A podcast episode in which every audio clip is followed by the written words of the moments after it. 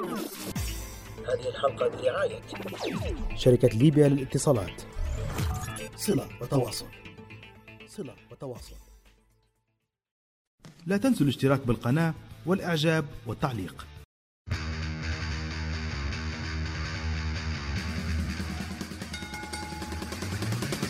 أقوى المواجهات وأكبر النزالات. كلها تجري في مكان واحد. في الحلبة. البرنامج الإذاعي الأول في ليبيا والوطن العربي لمصارعة المحترفين وفنون القتال المختلطة.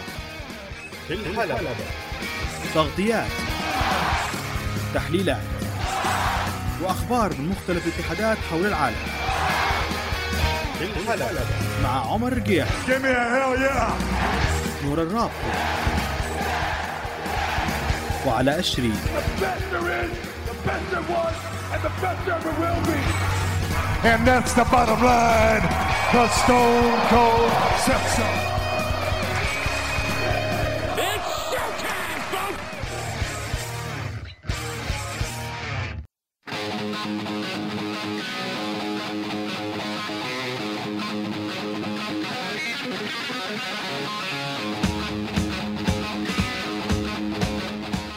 بسم الله الرحمن الرحيم أعزائنا المستمعين جيش في الحلبة في كل مكان. السلام عليكم ورحمة الله وبركاته. وأهلا وسهلا بكم إلى عدد جديد ومتجدد من البودكاست الأقوى البودكاست الأفضل في ليبيا والوطن العربي لمصارعة المحترفين وفنون القتال المختلطة في الحلبة. In the ring Where it matters. معكم محدثكم The Prof علي الشريف. ومعاكم The Maestro عمر رقيعي نتمنى تقضوا معنا أمسية سعيدة صحبة هذا البودكاست. عمر كيف حالك اليوم؟ الحمد لله إيش حالك تعالى إحنا لنا فترة ما قعمزناش مع بعض راه حتى in real life يعني. لي فترة طويلة ما إيه. قعمزناش ما دردشناش قبل قام ننزل نبو ساعتين بروحنا. يعني هذه حتكون زي ما تقول reunion على الهواء. وبالمناسبة في دبليو دبليو اي را ريونيون حنتكلم عنها إن شاء الله في سياق الحلقة. شنو أخبارك؟ الحمد لله؟ نتمنى أنك تكون بأحسن حال وكذلك جميع مستمعينا اللي يسمعوا فينا سواء عبر أثير راديو 96.9 أو اللي يسمعوا فينا على اليوتيوب أو على ال SoundCloud مرحبا بكم جميعا على متن البودكاست الحلقة هذه الحلقة 19 من ال season هوا وال 161 من مجموعة بودكاستات في الحلبة أو زمان الاسم القديم كان مصارعة حرة الليبي إحنا نقترب من الذكرى السنوية الرابعة لانطلاق هذا البرنامج وإن شاء الله إحنا مجهزين حلقة مميزة حتى هي حتكون reunion ل ITR أو WTS لو بننشر الاسم القديم حتكون حلقة جميلة ومميزة.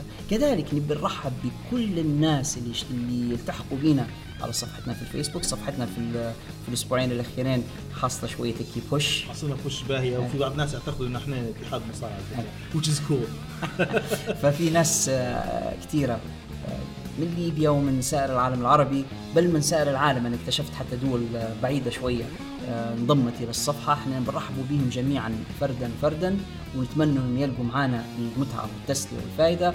وفي موضوع طرح يا عمر أنا حبيت أنا بس أن نفتحوا به الحلقة قبل ما نخش في موضوعاتنا اللي هو بعضهم علق خاصة الناس الجديدة اللي مش عارفين يلقوا الصفحة قدامهم ويخش لنا في ناس لازم تعلق طبعا يعني. فيقول لك يعني إحنا خلاص مش ناقصتنا إلا المصارعة ولا كيف تتكلموا على المصارعة والبلاد فيها حرب وفيها مشاكل؟ واحد قال المصارعة ماسونيه واللي قال المصارعة مسؤولية. إحنا نبغى نوقف شوية مع النقطة هذه لأن هي الحق جديرة بال- بال- بالمناقشة وبالرد. بادئ بالبدء المشاكل اللي في البلاد نسأل الله إنه يرفع علينا البلاء ويعجل بالفرج. مشاهدتنا للمصارعة من عدمها مش حيأثر فيها. يعني اتفرجت على مصارعة وما اتفرجتش على مصارعة الحرب مستمرة والمشاكل قاعدة. فإحنا ما ضرناكش ما ضرناكش بأن إحنا نسمعوا أو نتفر- نتفرج على مصارعة. بالعكس إحنا كافيين خيرنا شرنا ونغيروا في جونا ونغيروا في جو الناس اللي تسمع فينا. من دواعي فخرنا وسرورنا إن في ناس من خارج القطر الليبي يستفيدوا من المحتوى الذي نقدمه لهم. فنحن الليبيين ممكن من واحدة من المرات النادرة اللي تحولنا من مستهلكين ل content إلى في الواقع مكونين أو صناع ل content وناس من خارج القطر الليبي يستفيدوا منه. وهذه حاجة مفروض أنت اللي تكون فينا على البرنامج تفتخر بها إن في ناس ليبيين podcasters يقدموا في محتوى يسمعوا في ناس في العراق وسوريا ولبنان والسعودية ونحيوا جميع الناس اللي تسمع فينا في كل الدول. فهذه في حد ذاتها حاجة كويسة. نجي نزيدك حاجة تانية. إن تعرفوا من هي الدول المتخلفة اللي تتفرج على المصارعة؟ خلينا نسمي لك بعض الدول المتخلفة اللي تتبع في المصارعة. أمريكا كندا واليابان و United Kingdom نزيدك ولا ياسر؟ you heard man فالناس المتخلفة بين قوسين اللي يتفرجوا على المصارعة موجودين في الدول الصناعية العظمى الكبرى. هم اللي يتفرجوا على المصارعة. تلقى أن ثقافة المصارعة كأنها ارتبطت بالنهضة وبالتقدم. مش معنى أن المصارعة سبب في نهضة البلدان هذه لكن ما ضرتهاش هذا اللي بنقوله إن رغم أن عندهم صناعة مصارعة ضخمة في كندا وفي أمريكا واليابان والدول هذه وألمانيا لكن هذا ما ترش بالعكس هي دول عظمى ودول صناعية. فدسكت المصارعة وما نقصنا للمصارعة أرجوكم ما تعطوها الناش اللي يحب المصارعة يا أهلا وسهلا ومرحبا. الصفحة الصفحة في الفيسبوك والبرنامج هذا من أجلكم. ما تحبش بكل بساطة يعني أعرض عنا وف- وفي النهاية قال تعالى ولا تبخسوا الناس أشياءهم. يعني ما تجيش تحقر الحاجة متاعتي. ربما أنا نحب شيء أنت ما تحبهاش أو العكس أنت تحب أشياء أنا ما نحبهاش لكن مش من حقي يعني نح- نحتقرها أو نحط من قدرها بس لأن أنا مش فاهمها. هذه النقطة اللي حبينا نبينوها بس للناس اللي يقولوا لنا ما نقصنا إلا المصارعة. قبل ما ننسى يا عمر وقبل ما نخشوا في الحلقة نديروا زي الجماعة هذوك اللي ديما يتكلموا على الكورة لما يبدوا البرنامج بتاعهم آه نبوا نحيوا ونهنوا روح شيل ركباتك انت جدا. آه نبوا نحيوا ونهنوا خوتنا في دولة الجزائر الشقيقة التريس فعلا والأبطال الشجعان لفوزهم ببطولة كأس الأمم الأفريقية لكرة القدم. ألف مبروك للجزائر. يعني إحنا كنا في الحلقة اللي فاتت هنيناهم بالتأهل إلى المباراة النهائية. الآن نهنوهم بالفوز وإنهم فعلا قالوا كاس ثاني كاس لهم في تاريخهم تفوقوا في المباراة النهائية على فريق السنغال القوي. ويعني فوز مستحق وبجدارة وإحنا الليبيين بالذات يعني من أقرب الشعوب للشعب الجزائري ونحبوا الشعب الجزائري وكان الفوز بتاعهم كان فوز لينا إحنا فمبروك للجزائر. هنيئا لكم وشوف مواضيعنا. وعندنا يا عمر حلقة متخمة يب. ومعبية بالموضوعات. خلينا نبدأ من أولها ومعانا ال WW وحلقة Raw reunion أو لم الشمل. لل WW اللي جابوا فيه بعض النجوم القدامى وخلطوهم على ال roster الجديد. انت عمر أكيد تفرجت على الحلقة وأكيد عندك ملاحظات كثيره أنا تكلمت هلبة نبي نسمع منك أنت تو. Okay. توكلنا على الله واستنينا الحلقة والحلقة جت على الهواء. Raw reunion by the way my favorite moments الخمس دقائق الأخيرات. آه طبعا. Maybe you know why. طبعاً. لكن let's talk about the episode حد ذاتها أول حاجة طبعا WW كانوا محتاجين لحاجة زي هذه. هلبة لأن W أنت عارف ratings كيف كانت قبل واحد وكانوا محتاجين ال- ال- ال event هذا زي ما نقول جا جاي في وقت مناسب بالنسبة لهم صح. ما هيش حاجة مرتبين لها هم لأن بالفعل آه، كان عند كان لازم يديروا ال event هو لأن عندهم آه، بس هي ذكرى. هي الذكرى 25 انطلاق Raw I know فهو لأن هي ذكرى أو لأن هي chance ليهم هم جتهم يعني فهمتني؟ إن هم يديروا حاجة يحصلوا بها ratings كويسة. الإيجابيات في ال- ال event هو طبعا اللي هي طبعا let's see بعض النجوم اللي لنا فترة ما همش ظهروا سواء من رجال أو من نساء هذه إيجابياتها. وسلبياتها طبعا حدث ولا حرج يعني. لو بنتكلم عن السلبيات ابتداء ب ب زيا- زيادة دفن حزام ار 24 هذا. فهمتني؟ يعني آه، حزام زيادة. نعرفوه مدفون. إحنا زي دفنوه طبعا آه، يتنقل ما بين المصارعات وكان قال لهم تعالوا أنا أعطيكم تعالوا غير تعالوا باش تاخذوا الأحزام يعني فهمت؟ زي كانديس وزي آه، كيلي كيلي و- وكيلي كيلي من من تبتت يعني باش تاخذ الأحزام يعني بصراحة شيء محرج. على كل حال لكن يا عمر ما حسيتش إن المصارعين القدامى اللي رجعوا للحلقة على الأقل كضيوف للحلقة هي ما كانوش أكثر يعني عندهم شعبية ومحبة من الجمهور أكثر من ال- ال roster الحالي تحس كأن WW ما بنتش نجوم في العشر سنوات الأخيرة. يعني بمجرد ما طلع آه، ستيف أوستن مسح بالجميع خلاص. يعني ال- ال- ال- الباب اللي حصله ما سمعناش لأي حد من المصارعين المعاصرين أو الحاليين. نفس الكلام مع ريك فلير مع هولك هوجن هل هو الحنين للماضي ولا فعلا الناس هي محبوبة أكثر من الناس الموجودة تو أنا اعتقد الموضوع في هلبة هلبة أبعد. البعد الأول إن العروض بتاع ال W العرض طول ثلاث ساعات. وأسبوع كامل ما يلعبوا house shows مش عارفين. هذا تدير في هل- هلبة exposure للمصارعين اللي أنت تبي تتفرج عليهم زي AJ Styles مثلا. تتذكر في الباب اللي دارها في Royal Rumble صح ولا؟ أول مرة لما جاهم. جميل جدا. اشبح أشبح تو AJ Styles لما يخش. عادي جدا أصبح. تعودوا. عليه. تعودوا عليه. هلبة هلبة هلبة براك. نفس القصة براك. تو الباب حصل فيها لحد الآن كويسة واي لأن هو ديما يراقد في الحوش. يرقد في مربوعة وأموره تمام. وجيم تمام يبي ويفرحوا بيه الناس لما يجي. با- بول يطلع يولع الم- المولد لما تضيعه. بالضبط. عموما هذه أحس فيها تخيل تخيل هيمن يخدم على المولد. تعال يا براك أنت صح مني. ولا ولا المهم قلت لك هذه واحدة من المصايب اللي في الدبليو بي ان العرض لما يكون ثلاث ساعات مصارعين يمل منهم الناس. weekly و... ست, ساعات في التلفزيون في الأسبوع من غير العروض المحلية. مم.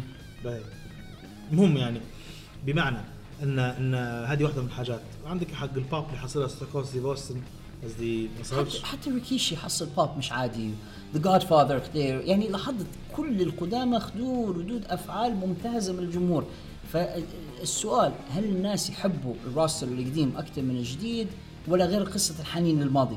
هو هو حنين النوستالجيا أو الحنين الماضي هي هي أكثر حاجة ممكن مؤثرة لأن Attitude Era هذا الناس كلهم إحنا نتكلموا الأفضل حقبة مرت بها WWE حقبة ال Attitude Era. الناس اللي جابوها كلها هذه في من قبلها بس اللي في ال Attitude Era أصلا قاعدين بصحتهم يعتبروا. يعني صح مش كلهم حصلوا آه، زي ما يقولوا الدكاترة ما اعطوهمش الإذن إنهم يحصلوا bumps واحد. لكن أغلبية اللي جو صحاح من ال Attitude Era. بس لاحظت إن في غيابات كثيرة. يعني اندرتيكر ما هناش توقعت يكون موجود. سيد كانوا أعلنوا عليه وما جاش سيد فيشس براك ما هناش حتى هو. آه، براك okay مش من مش من الجيل هذاك يعني. I know بس هم كانوا كتبوا في البرومو هارت أنا توقعت هارت بريت هارت بعدين طلع جيمي هارت بر- بريت هارت ما جابوش شيء. إيه. توقعت يجي ستينج ما هو صح مش WWE ضمنها. لكن يعني يعتبر محسوب عليهم يعني في الأخير من ال Attitude Era يعني ولو إن كان من الصف الخصم. إيه. ما, ما كان بعدين لاحظ إن جابوا سكوت هال وكيفن ناش اللي كانوا إن دبليو أو إيه. ومن WCW. توقعت بداية بدايه ال Attitude Era كانوا كانوا معاهم. صح. ما جابوش ستينج ما جابوش بريت هارت ما جابوش اندرتيكر لاحظت مجموعة غيابات يعني سيد قالوا كان المفروض يجي وتعرض لي مش عارف موضوع معين وقرر إنه ما يجيهمش يعني فخر لحظة. يعني قال له ماني جاي. لكن آه، هو كان حيكون interesting لو جاي. تخيل. هو شوف بصفة عامة العرض والمباريات وطرحها ومش كان معقول جدا كويس باهي يعني المعتاد من عرض ال Raw. ما عدا ال- الشغل داروا للل legends في ال backstage أو حفلة ومش عارف شنو كلام فاضي. النقاط هي كلها. يعني ما ما لاحظنا ما لاحظناش إن في involvement هلبة من جماعة ال reunion ما داروش هلبة تأثير على المباريات ولا العروض يعني اصبر في زي ما نقولوا مثلا من ضمن الناس اللي غابوا أكيد بابا راي دادلي خش ديفون بروحه باهي. والمفاجأة القوية اللي جت لي اللي هي ران فان دام طبعا. لما خش فان دام. في. في في ميم حلو على الموضوع حنقولوه بس okay كمل أنت على على على ديفان دادلي ديفون دادلي طبعا جاي من غير من غير ال partner بتاعه من غير صديق انت عارف على اشبر لا؟ أكيد لأنه هو موقع آخذ مع TNA مع Ring of Honor. Ring of Honor عفوا قاعد يخدم معاهم في ال- الفريق الابداع بتاعهم فأكيد مش هو هيكون- active roster هو يصارع معهم بالفعل فما يبوش يديروا له push يعني على على شاشتهم لكن بالنسبة لروب فان دام الميم اللي انقال قالوا لما تكون مش عارف كيف نقول يعني. لما تكون تكون مسبس حشيش وبدل ما تمشي زي ما نقول ال Impact Wrestling مشيت لل- مشيت. وجاي لابس ال- ال gear بتاعه كامل جاي لابس لبسة ال wrestling واحد و... لكن لكن كان هي لوك جود يعني. حق إيه،. فان دام قاعد في في الفورمة بتاعته. يعني. قاعد ما شاء الله. بالنسبة لل 24 7 آه، كنت أنا مأجلها لقدام لكن مش مشكلة نجيبوها توا يعني انها تحول إلى نكتة فعلا. وهو من الأول كان نكتة. من البدايه لكن بعد اللي داروه تقريبا بدل الأيادي في الحلقة بتاعت الريونيون ثمانية مرات. يعني شفت يعني في مكان مكتوب أنا ما عديتهمش لكن ثمانية مرات. آه، بين آه، ج- آه، دريك مافريك وأنا متعود عليه روك ستار سباد على فكرة. هي بنقول روك ستار سباد أنا متعود عليه سباد في امباكت عادي. إحنا جمهورنا يفهموا في كل شيء. فدريك مافريك وبعدين اخذها منه مش عارف اخذها منه تروث في الحلقة. شوت في الأخير بكره تروث في النهاية لما لما هرب بال- بالسيارة. آه، أخذها منه جيرارد بريسك بريسكو لبسها آه، اسمه بات باترسون أخذتها كالي كالي أخذتها كانديس ميشيل. الموضوع ده نكتة. أخذتها هذيك آه، آه، وجبت لوحها في الكناسة شراها منه ذا Million Dollar Man okay تعرف شنو فكرتني؟ فكرتني بصراحة ب The Muppets اللي يعرفوا برنامج The Muppet Show زي The Muppets قاعدوا ال- ال- المصارعين القدامى يستعملوا فيهم كشخصيات هزلية آه كو- كوميديا أكثر ما هي serious. وصح هو ال- ال 24 7 حتى كلام الخبراء يقولوا إن highest ratings وأكثر مقاطع تحصل في مشاهدة في اليوتيوب من WWE الفترة الأخيرة هي ال- المقاطع اللي لها علاقة ب 24 7 لكن هذا يبين لك الحالة اللي وصلوا لها WWE إذا كان أعلى حاجة عندهم كوميديا وحاجات هزليه ومش ال wrestling الحقيقي اللي إحنا متعودين عليه matches و... و promos يعني ال serious stuff فمش عارف لكن الحزام نفسها عمر نحسها تحول إلى مهزلة بصراحة وتحول إلى نكتة.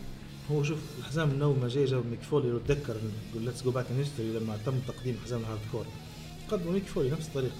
هم كان عندهم يبوا يديروا حاجة زي هيك بتاع ناس تجري ورا الحزام لكن ما عادش يديروا جو العنف والكراسي والطاولات. فداروا حزام سموه 24 خلاص حاجة يعني للأسف الشديد واحدة من الحاجات اللي يعني تخليك تشوف أنت الدبليو المستوى بتاعها وين واصل. يعني أنت عندك راس مش عارف تخدم بيه بتحطهم في التفاهة يعني. للأسف. لكن مع هذا الواضح أن WWE الآن في طريقهم إلى عرض الصيف الكبير SummerSlam وإنهم يعني من الحلقة هذه بدوا يزرعوا في بذور بل من قبلها بس الحلقة هذه كانت واضحة بادين يزرعوا في بذور المباريات اللي حت تقام في المهرجان هذا الكبير جدا اللي هو يعتبروا فيه WrestleMania الصيف. آه، والذي سيقام في تورونتو الكندية. وأنا ناكد على كلمة تورونتو الكندية إنه حيكون معنا عدة وقفات في في الفقرة آه، علاقة كندا بالعرض هذا الجاي وبال booking بتاعها تحديدا. فهم زي ما قلت لك عمر بادين يزرعوا في بذور ال- ال- المباريات وبادين يورونا شنو هي الخصومات اللي حنشوفوها. من ضمنها إحنا خلاص عرفنا إن سيث رولينز حيواجه براك ليزنر في ال Universal Championship وشفنا ال- ال- ال- الحتة الأسبوعية بتاعت سيث رولينز ولازم يتكلم على براك. لما قال عليه إن براك ليزنر هو عبارة عن سيث رولينز wannabe شو رأيك أنت في التصريحات هذه؟ للأسف الشديد يا علاء آه، كلمة أصلا هي الكلمة بحالتها doesn't make any sense. مش منطقية نهائيا. علاش؟ براك براك he's he's شو بنقول لك؟ he's retired wannabe بجديات بيكون شخص قاعد في الحوش ما يدير شيء. والحزام عنده ويجي يجي يجي يخش في عرض زي ال Money in the Bank وهو مش فيه. ويركب ياخذ الشنطه بعدين يمشي ياخذ الحزام which doesn't make any sense at all.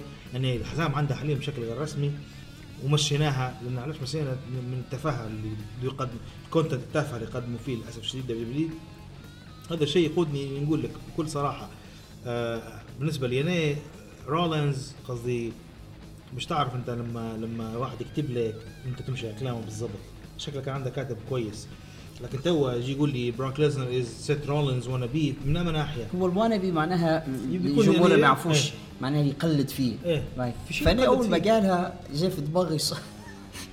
قعدت أتخيل لو كان براك بدا تسريحه شعر آه، سيث طويل. رولينز ولحيه زي سيث رولينز. يعني ال wannabe عادة اللي يقلدك يقلدك في طريقة اللبس طريقة تسريحة الشعر مثلا آه، الحركات. هو ما فيش أي شبه ما بين الاثنين كل يعني. الكلمة مش في مكانها. حتى الناس والمعلقين سكتوا غريبة شوية صح هي. لازم يكون سنس بصراحة. كلمة غبية وخلاص إن شاء الله ما يكون الست بس كان يخالط في روب فان دام قبل المبا... قبل العرض ربما ربما شم حاجة من عند فان دام. وخشكي في حالة مش مش حالته. عموما مش أول تصريح غريب لسات رولينز الأسبوع هذا سيث في لقاء معاه قال كلام مستهجن شوية. آه، كان في مؤتمر صحفي أقيم بمناسبة ال ال يعني الدعاية ل لعرض SummerSlam الجاي في تورونتو. وكان فيه لقاء مع سيث رولينز عبر الهاتف. فسيث رولينز سئل عن دين أمبروز وعن AEW وتكلم تاني عن دين أمبروز سابقا اللي هو جون موكسلي حاليا وانتقده. آه قال يا عمر إن هو من حقه ينتقل وأنا أتفهم حبه للمصارعه وأنا ماشي ينتقل لاتحاد ثاني لأن يحب المصارعة ويبي شوية حرية. هذا كله مفهوم لكنها الآن هذه كلمات سيث رولينز الآن هو أصبح منافس وهو قاعد يحاول ينحي الطعام من على مائدتي وبالتالي أنا يعني قال we will beat them dead حن زي ما تقول نضربوهم لين يموتوا. قال نسفوهم يعني بيقولوا قال زي ما نديروا مع الاتحادات الثانية كلها قال حندم حندمروهم. بس شو ملاحظ أنت ان إن former WWE champion أو WWE بطل WWE سابق يتكلم في موضوع زي هواه آه ويتكلم على الاتحاد زي هواه اللي هم أصلا WWE ما بيبوش يديروا أي acknowledge معناها WWE already حاسين في نوع من التهديد عليهم. بدون شك وإحنا قدام شوية في الحلقة إن شاء الله حنتكلموا على AEW حنقولوا شنو المخاطر اللي جاية من AEW لكن سيث أنا ملاحظة مؤخرا يقفقف أكثر من اللازم WWE يعني دارها من الشهر اللي فات لما تطاول على ويل اسبري حنتكلموا اليوم شوية على ويل اسبري في في كلام حلو على ويل اسبري طاول شوية على الاتحادات الثانية الشهر اللي فات وقعد يتأسف في الأخير. يعني قعد بعدين بعد ما قال تصريحات زي وجهها بعدين تأسف وقال لا أنا مش قصدي وأنا نحترم الاتحادات كلها. الآن رجع ثاني للغطرسة وللنفخة وأنا وحنا وحندمروهم we will beat dead يعني هذه مش we will knock them dead we will knock them dead يعني مش مش كلمة تقول على المنافس بتاعك حتى لو كنت أنت متحمس حتى لو أنت فعلا يعني تبي تكسب رضا ال- الاتحاد اللي أنت فيه مش في رأيي يعني إنه هو مبالغة مش في محلها. ملكي أكثر من الملك. يعني حتى فينس ماكمان لو سئل مش حيقول الكلمة مش هذه. حيقول هو قفقيف وخلاص هذا اللي أنا شايفه. تطبيل. لكن هذا الاتجاه اللي ماشي فيه تو عمك سيث رولينز ومحاولته بأي طريقة من الطرق إنه هو يرضي آه، مدراءه ورؤساءه في WWE صديقته بيكي لينش عندها مباراة دفاع عن لقبها بطولة آه، نساء Raw ضد المصارعة ناتاليا في SummerSlam. شو رأيك يا عمر في ال push اللي محصلتها ناتاليا الفترة هذه؟ okay هو push محصلة ثاني لأن SummerSlam حجي في كندا وهم يبقوا كنديين يحضروا حيصير disappointment في الأخير. ما نعرفش شنو نوع ال disappointment اللي حيصير. حيديروا Montreal screwjob please don't do it please أرجوكم ما تديروش قصة. تقصد تقصد الخديعة اللي في مونتريال اللي صارت لبرات هارت زمان. إن شاء الله هم هم على فكرة عودوها في السابق. أكيد هلبة مرات يديروا فيها. هذول حتى لناتاليا ما أعتقدش حيعودوها ثاني. ما هي لكن نقصد. عموما آه، زي ما قلت لك ناتاليا يعني يعني هي كمصارعه مصارعه كويسة. عندها شغل كويس. ال standard استوى بتاع البنويت ال technical بتاعها كويس. قدراتها التقنية جيدة رأيي. كويس. لا، نقصد إن ال- ال standard تاع البنويت تاع تو هي مش مواكب عليها بكل صراحة للأسف. اني شايف at least from my point of view وال standards طبعا ما فيش داعي عليها هي قصة شنو؟ إن هي جاية في كندا. وهذا الشيء automatically الجمهور حيقلبوا على بكي. زي ما نشوف فيه. بس again هذا يدل على النوع من ال... مش عارف نسميها الجهوية اللي عند ال WW WW يتعاملوا مع البلدان الثانية على إنها طرف واحد، يعني كندي حيشجعوه في كندا، لا راهي كندا زي الأمريكان، كندا فيها مقاطعات ومدن. نتاليا مش من تورونتو، نتاليا من الب... وعلى فكرة نتاليا أمريكية، الواقع إن هي أمريكانية مش كندية. هي اشتهرت بأنها امريكيه يعني كندية بس لأن أخوالها عائلة هارت وكذا وهم كنديين. لكن راهو ابوها جيمنات هارت المصارع الراحل امريكي كان راه فهي جنسيتها أمريكية. هي بنت أمريكي وهي أمريكية. بس يعاملوا فيها على أنها كندية. وهي مش من تورونتو اللي حتقام تقام فيها. الحدث هي من ألبرتا. فحتى في داخل كندا أهل تورونتو يشجعوا تورنتيين صح؟ حتى هنا في في طرابلس جماعة بوسليم يشجعوا بوسليم جماعة مين يشجعوا يش- يشجع النادي المحلي بتاعك مش لأنها من كندا ضروري ان هي من أقصى كندا حيشجعوها لأنها في تورونتو ممكن لكن مش مش سبب مقنع. على كل حال هم قرروا إنهم يعطوا لنتاليا push وحتكون هي خصمة لباكي لينش الموضوع يبدو لي منطقي من بعض الحاجات منها إن ناتاليا في ال storyline صديقة روندا راوزي. فربما نقولوا حتى ثأرا لروندا لو لو دخلوا هذا عن- عنصر في القصة. في قبل ما يجوا اثنين للدبليو دبليو في الإنديز ناتاليا وباكي لينش كانوا مع بعضهم. يعني كانوا مع بعضهم في اتحادات indies وصاروا ضد بعضهم في ال indies. فممكن لو هم بيكونوا creative شوية في ال stories من هذا أنا قاعد نحسن في الظن بال WW أكثر من اللازم. لو نبغوا نحسن بهم الظن ونقول إنهم they will dig deep يعني ويدوروا على حاجة ذات قيمة. ممكن يجيبوا سيرة آه، مشوارهم مع بعض في ال indies. آه، شايف إنه ممكن تطلع منهم مباراة كويسه آه كذلك الزوز عندهم submissions يعني بكي الحركة بتاعتها the Dis-arm-her وناتاليا تستعمل في ال Sharpshooter بتاع هارت فحتى أنا شايف انها تطلع منهم مباراة كويسة. شريطة إن ال- ال writing أو كتابة القصة تكون زي ما حكيت توا فيها فيها فكر. لكن لو بس آه، زي ما شفنا في الحلقات اللي فاتت يسبوا انت شفت الالفاظ اللي استعملتها إيه. ناتاليا في الحديث على بكي؟ صباح لو بيمشوا للطريقة هذه مش حتكون قصة مليحة. تكون عبارة عن شت- شتم بين زوز بنويت وخلاص. حتكون زي حلقة من Total Divas. يشدوا شعر بعضهم ويتسابوا ويجيبوا سيرة أصحاب بعض ورجالة بعض وهذه يعني ما نستمتعش بها يعني. يحصروا في المرأة في في بعد واحد وخلاص. لكن- لكن لو يعطوهم good match و good storyline أنا أنا شايف إن ناتاليا ممكن تطلع حاجة كويسة من بكي. وراهي بكي هي اللي أنا شايف المشكلة في المباراة هذه مش ناتاليا كان كان هذا ما يدخلوش شارلت في رسلمينيا مع بكي ما زال يعني وعلى فكرة بانت لما لما بعدوها من شارلوت كويس أنت فكرتني. مباريات بكي مع شارلوت كانت رائعة. لما طلعنا بكي من شارلوت وبدت تصارع في مصارعات ثانيات بدت تبان قديش إنها هي مملة وقديش عندها botches. فناتاليا تقدر تشيلها تقدر تعوض النقطة هذه. هذا هذا رأيي يعني. ونشوف وش بيصير من هنا ل SummerSlam عندنا مباريات ثانية أعلن عنها. مباراة interesting جدا عمر. آه، فين بالر وبري وايت اللي بدي اسمه The Fiend هيك بده اسمه تقريبا The Fiend حاجة الشرير fiend معناها الشرير أو آه، الميدل أو حاجة. زي كذا يعني خبيث إيه. فبري وايت بالقناع هذا وبالشخصية الغريبة جدا بتاعته ضد فين بالر شو رأيك؟ هو فين بالر as we know يعني راجل بيتجوز وكل شيء قاعد يربط شهر العسل بتاعه فممكن هذا ال... هذه ال... هذه مباراة شهر العسل بتاعه حيطلع من ال W حيمشي للموضوع بتاعه يعني بالنسبة للجمهور اللي مش متابعين الأخبار الخاصه بتاع المصارعين يعني بعد بعد المباراه دي بري... آه فين حياخذ break يعني حيستريح حياخذ إجازة. وما تخافوش إنه يكون تعرض لإصابة أو حاجة زي كذا مباراة أعتقد واضح من بيربح فيها. كذا بري حيربح في هذه المباراة. آه، هل آه، فين حيجيب ال Demon King ولا حيجي عادي؟ هذه تعرف نقطة مثيرة جدا للانتباه لأن لو جاي لابس the Demon وهزمه بري وايت حتكون أول هزيمة لفين بالر وهو لابس لبس the Demon إيه. هم هي صارت باي ذا مش في العود الرئيسيه صارت في الان إكس تي سابقا. انهزم في إيه. ديمون صارت صارت وانس فهمتني؟ انهزم في لبس الديمن يعني يقولوا أول مرة في الدبليو دبليو ينهزم وهو لابس. ديمون أول مرة في قصدي في الدبليو دبليو اي وفي الرو والجو ذاك ينهزم لو صار. حتكون مباراة رعب على كل حال يعني هذا باللبس الغريب متاعه ال- اللي هو نقصد بري وايت الشكل هذا الجديد والقناع كذا قريبه من جو ال... creepy جو ال- السيرك والجو ذاك عرفت كيف؟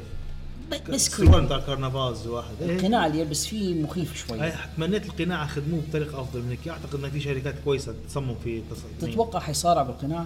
لا ما أعتقدش حيصير القناع هو شوف أنت لو لاحظت إن Bray لما حلقه الروح هذه لاحظنا إن ردوا ال scream من جديد وردوا Bray Wyatt بالشخصية الغبية ديك.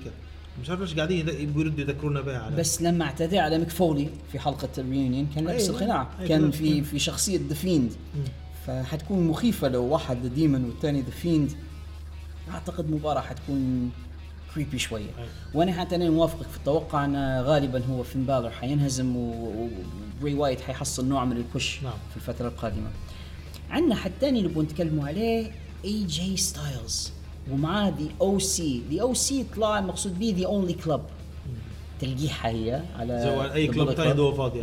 we are the only club النادي الوحيد يعني. آم، من حيكون خصم AJ Styles؟ إحنا عرفنا إن آه، في الأخبار إن Ricochet أصيب وفي احتمال كبير إنه ما يشاركش في SummerSlam وكان ال build up كله ل AJ Styles مع Ricochet ففي رأيك من ممكن يكون خصم AJ Styles في SummerSlam؟ أنا لاحظ انه ما زال مش هلبة وقت على SummerSlam، SummerSlam حيكون 11 أغسطس. يعني إحنا بيفصلنا عنه أقل من ثلاثة أسابيع. كويس. أنا نقول لك حاجة بهي آه نربط لك شوية أحداث مع بعضها.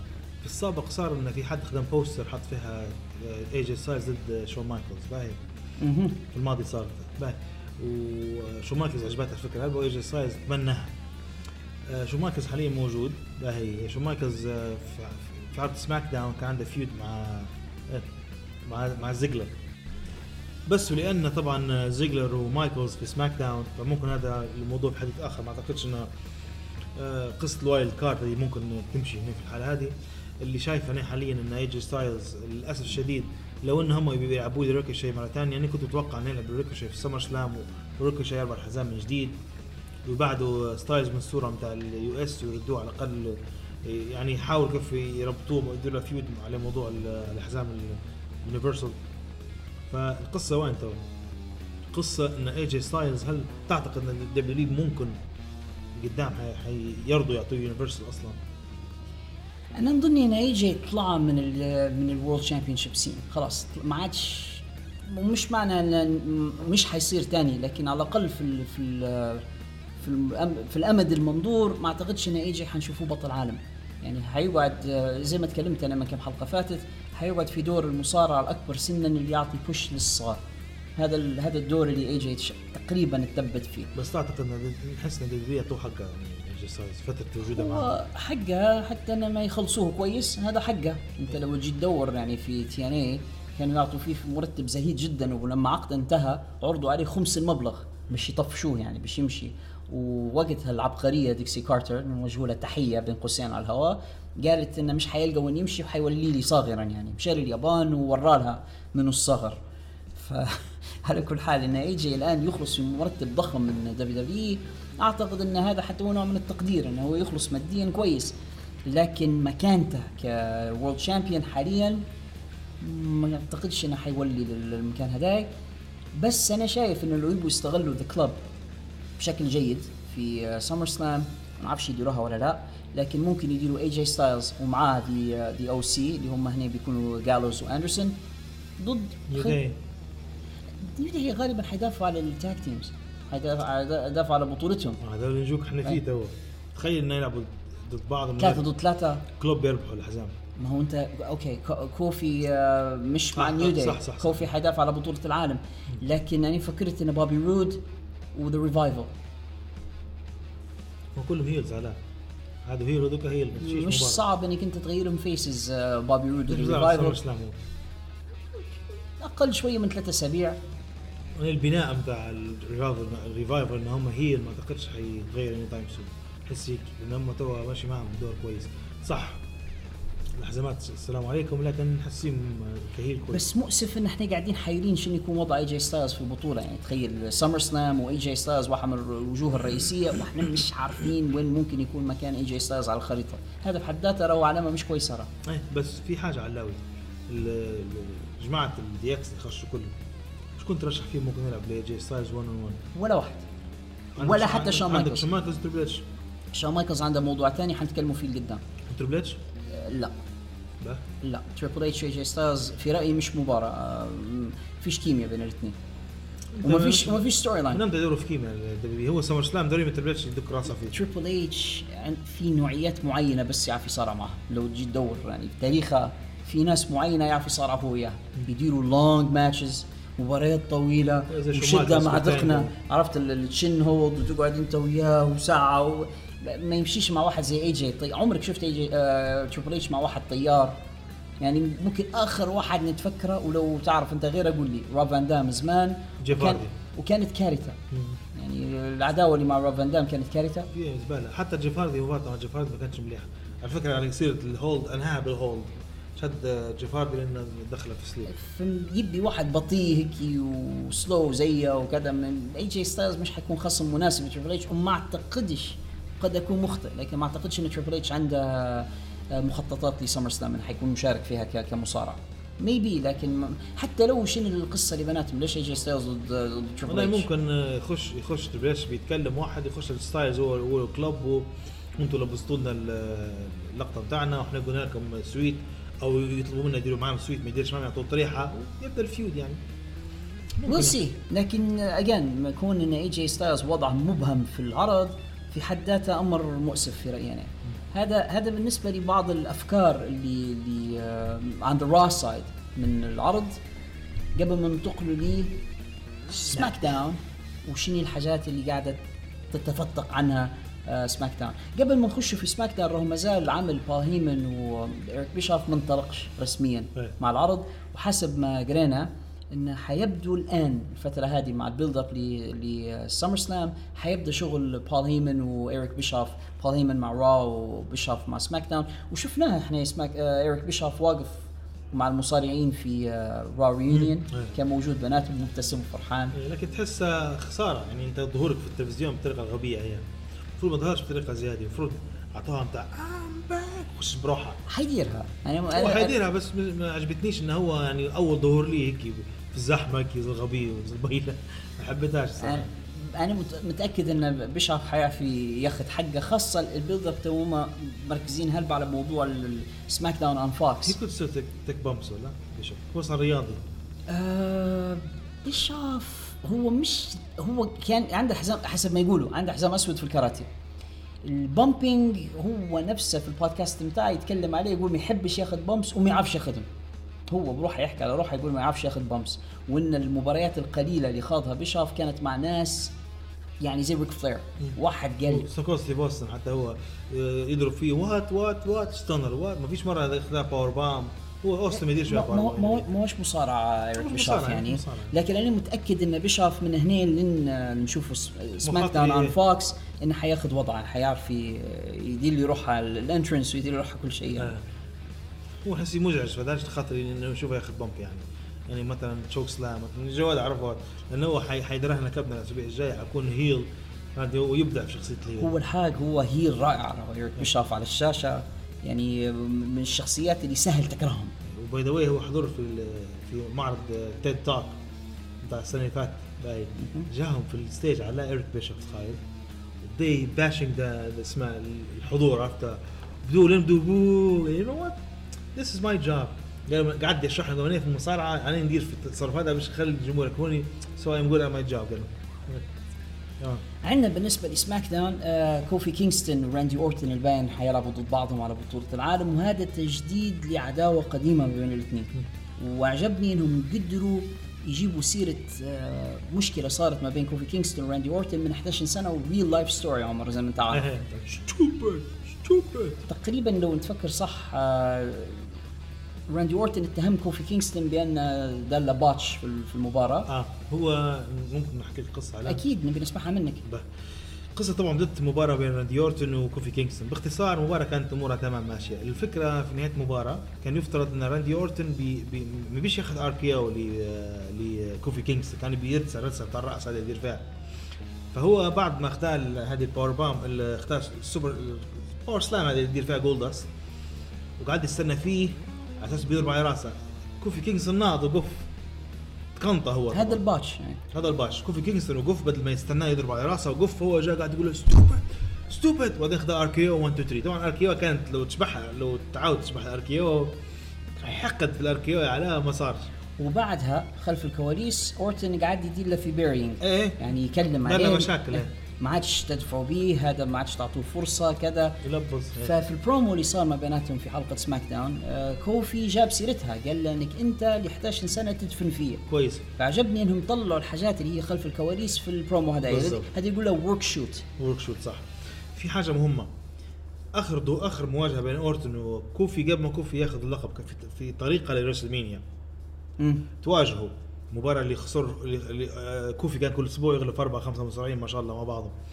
راندي اورتون دارها له stupid هو يلعب وياه شدك يبقى حبك تقول stupid عودها له من جديد. okay واضح انهم يعني حلوا مشكلتهم مع بعضهم قصدي اللي ب 11 سنة في الاتحاد. حلوا مشكلتهم مع بعضهم لكن مشوها كورك وخلاص يعني الكلمة كانت بالحق فتوعوا فإيه ال build up بتاع المباراة جنين level 11 سنة in the making أعتقد.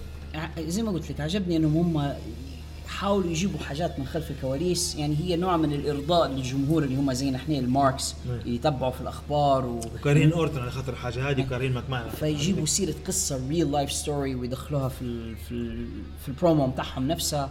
آه، هذه كويسة وإضافت آه، عنصر realism أو واقعية هو دار ماكمان قبل مع للعداوه المصارين هوجن وبريت هارت و... هل تتوقع أن هذه نهاية آه، كوفي كبطل؟ إن Kofimania حتنتهي ب RKO 1 2 3 ولا إن كوفي يهزم أورتن ويحتفظ باللقب. هو ما زال بكري شوي على SummerSlam لكن نبي توقعك المبدئي. آه، توقع مبدئي إن آه، إن كوفي حيحافظ على اللقب.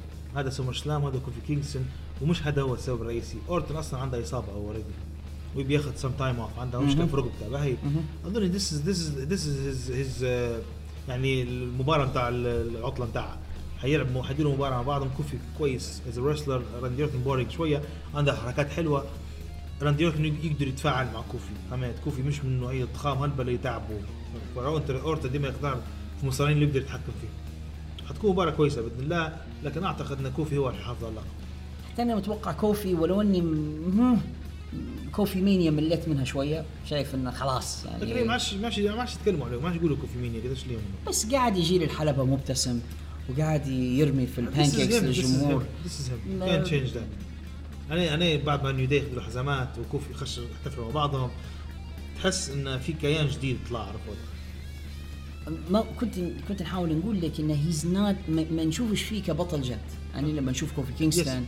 ما نشوف ما, نقدرش ناخذه بجدية. لما يجي مبتسم ويضحك ويلوح آه. في ال pancakes للجمهور مش هذا world champion اللي أنا نقتنع به ونقول لك هو اللي يقولوا له بالإنجليزي an ass kicker. اللي بيخش وبيكسر الدنيا كلها وما يقدرش على مش ستيف اوستن مش بريت هارت. عندك الحق. ما زال نشوف فيه هزلي.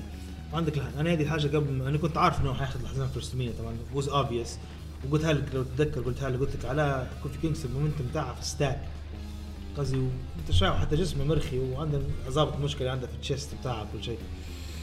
من وقتها أنا مش مقتنع بيه قلت لهم خلاص it's over لكوفي قبل كان 10 سنين فاتوا رو أنا معاكم كنت معاكم 100% لكن تو خلاص فهمت؟ عموما يعني في جميع الأحوال آه هذه الشخصية اللي هو أصلا يعني شو بنقول لك ال WWE اختاروه هو فترة ال- السود مسود وكان يبغوا حاجة هيك كان لازم في حد ياخذ الحزام من براين يكون underdog إذا كان إذا كنت تبي واحد أسود طبعا خلينا من ال underdog لكن كأسود واحد مقنع و... ويعطيك انطباع إنه هو champion بابي لاشلي. إيه،. بابي لاشلي مناسب جدا يكون champion عنده كل المقومات الشكلية على الأقل. كوفي زي ما حكيت لك بالشخصية الهزلية الضاحكة ما يقنعنيش إنه هو ما- يشكلش تهديد للخصم اللي قدام. طبعا هذا لو لو واحد يبي يخش داخل القصة يقول لك إن هذا يخدع الخصم بتاعه إن الخصم يهزى عليه وبعدين يفاجئ إن كوفي عنده روح قتالية. بس ما يعطيش الانطباع ك ك ك كمشاهد. عادي common viewer أو المشاهدين الاعتاديين لما يتفرج يشوفه يقول لك هذا بطل عالم مم، لا. إيه. فمش عارف. لكن القصة بين كوفي كينغستون وراندي أورتون والدراما اللي بيناتهم قد تكون مثيرة. يعني هذه واحدة من الماتشات اللي يعني نستنى فيها بالنسبة لي حتى أنا والله. تورونتو. وعلى ذكر تورونتو وكندا في عندنا كندي آخر بده يحصل في push في الفترة الأخيرة. big push آه كيفن اونز الذي يبدو بأنه حيتحول إلى Stone Cold كيفن اونز شو رأيك عمر في الموضوع؟ well well well شوف علاوي أول حاجة كيفن اونز آه، من حين جاء ال WWE وأنا قبل كنت أعرف كيفن ستين. شبحها مباراة جنينة. وهذا اسمه الحقيقي على فكرة. كيفن ستين اسمه الحقيقي.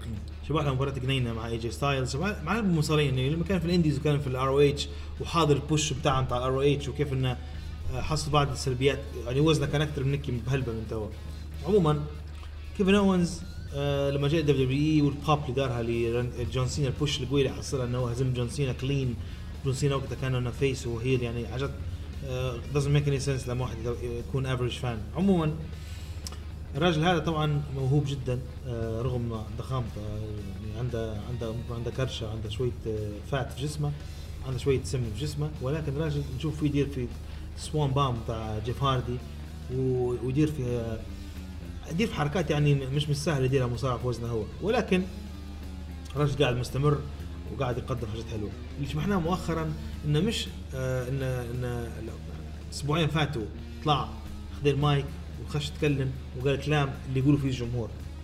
قال قال لي يعني قال كلام حلو ان ان في مصارعين ما حصلوش ال chance بتاعهم. زي مثلا آه، واحد من المصارعين يعني واحد من واحد من الماركس اللي هو أبولو كروز اللي فعلا في نفس الليلة غلب آه، اندرادي يعني كانت لقطة حلوة. آه، لاحظنا إنه هو يستخدم في stunner مش من مش من ال push هذه أو من ال gimmick هذه اللي هو فيها حاليا. من زمان يدي في إيه. ال stunner حتى في ال indies كان يدير فيها. بس إمتى رجع بها رجع بها مباراة مباراة ضد ضد رولينز ديما شوية هي. دالا stunner وستون كولد ستيف انتقد عليها. فستون كولد ستيف قاعد يقول لي آه، آه، كيفن اونز أساس مش هيك stunner؟ تندار ما لو لاحظوا انه هو ضروا على بطنه بعدين شد ركبته هيك نزل بيه فهمت؟ قاعد يشرح قال في زي ما بيقولوا آه، في رخويه في الحركة وكأنها رقصة. It's it's it's like you're almost dancing. باهي. المهم يعني معقول. حا- حاولت. طبعا عمر من أحسن مقلدتي المصارعين بصفة عامة يعني اوستن وغير اوستن يجيب فيهم بشكل ممتاز. صح ولا تريبل اتش Sure did. اسمعني.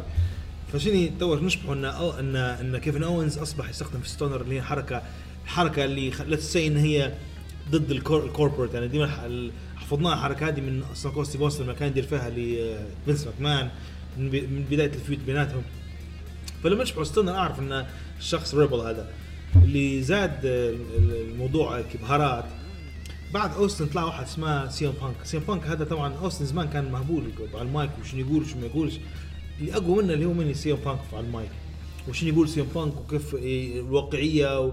ويقول في كلام يقول فيه الجمهور ويشتم في كل حد يعني. أوينز حاليا بين الزوز. اوينز يتكلم كويس على فكرة زي سي ام بانك حتى هو. plus إنه واخذ stunner فأصبح على الله سي ام سي ام كولد ولا هو؟ سي ام اوستن سي ام اوستن mix بين حماس زوز مصارعين. ستون كولد كيفن بانك صح؟ إيه ما دخلت ار في دي هالبنت. بس إيه. يعني تقدر تقول إنه هو ستيف اوستن الجديد أو لا؟ yes هو ك... نقول لك حاجة ملاحظة بسيطة عندي عليه بس باهي ستون كولد ستيف اوستن لما يخش تحس يخش الحلبة تحس إنه هو تاف جاي حتى حتى لما يتكلم اونز تحسه طريقه ما هو ممكن هذه حاجة في شخصيته هو ما بيقدرش ما بيقدرش غيرها مسكين. لما يتكلم تحس هيك بتاع واحد خايف عرفت كيف؟ بتاع انطباع انطباع مش عاجبني هذا. خلينا نقول لك أنا عمر رأيي في. الموضوع. بالنسبة لأونز لاحظ من خصمه مكمان. يعني هم أسسوا شخصية الاثورتي اللي هو آه، شين ماكمان وخلوه مستفز جدا ورزل خلال الشهور الأخيرة من من كراون جول وانت جاي. يعني أصبح شخصية بغيضة جدا شين ماكمان فإنك أنت عندك الشخصية البغيضة. وبعدين تحط قدامها واحد anti establishment حد ضد ال- ضد ال system ضد النظام. فكيفن اونز من جهة هو common man لما تشوف كيفن اونز تحس إنه واحد عادي واحد من الناس العاديين. يعني واحد سموني وشكله عادي. مش جداً. مش مش كمال أجسام وبطل وعضلات و... واحد عادي. فهذا it makes him the everyman يقولوا بالانجليزي يعني أي رجل عادي ممكن يكون زي كيفن اونز في نفس الوقت يعبر عن آراءه بصراحة وبطلاقة ويقول اللي, اللي يخطر في دماغات الناس يقول في الكلام اللي يقولوا فيه الناس. صح. لما ضافوا له عنصر ال stunner هذا اللي يكملوا به صورة ستيف اوستن أنا أنت فكر تبعته لما كان كيفن ستين اسمه الحقيقي في رينج اوف اونر كان يضيف شخصية شبيهة بهذه آه ال gimmick قريبة منها ضد آه في ذاك الوقت ال authority في آر في رينج اوف اونر اللي كان وقتها جيم كورنات. وكانت قصة ممتازة بيناتهم غير هو كان شرير فيها كيفن ستين Yes. في دور ال rebel والشرير. وكانت ماشية معاه جدا. فذاك تعرف هذاك بليبين كلها. يعني حتى ال promos بتاعتها يعتبر هنا راهو مهدب راهو كيفن ستين غادي في رينج اوف اونر كان واخذ راحته متصرح كلها F bombs وكلمات يعني نابية كلها. قاموس حافظة. وعلى فكرة لاحظ إن لغة الأصلية مش اللغة الإنجليزية يعني مش لغة الأم. لاحظ عنده شوية لكنة اللي- اللي اللي يسمع لأن هو لغة الأم الفرنسية. إيه،. فرغم إنه هو مش لكنته أو مش لغته أصلا يتكلم كويس بال بالإنجليزي وال promos بتاعته جيدة. ولا ننسوش ان الكندية تختلف شوي عن الأمريكية بحد ذاتها. ال accent okay جنوب كندا وشمال الولايات المتحدة ال accent قريبة لكن واضح إن ال accent بتاعه ثقيل شوي عنده ال French accent شوية مخلط عليه. هو مش سيء في الدور هذا. أنا مو مشكلتي. مشكلتي إني خايف إنها مجرد push لسمر سلام لأن كيفن أوينز حيلعب في تورونتو.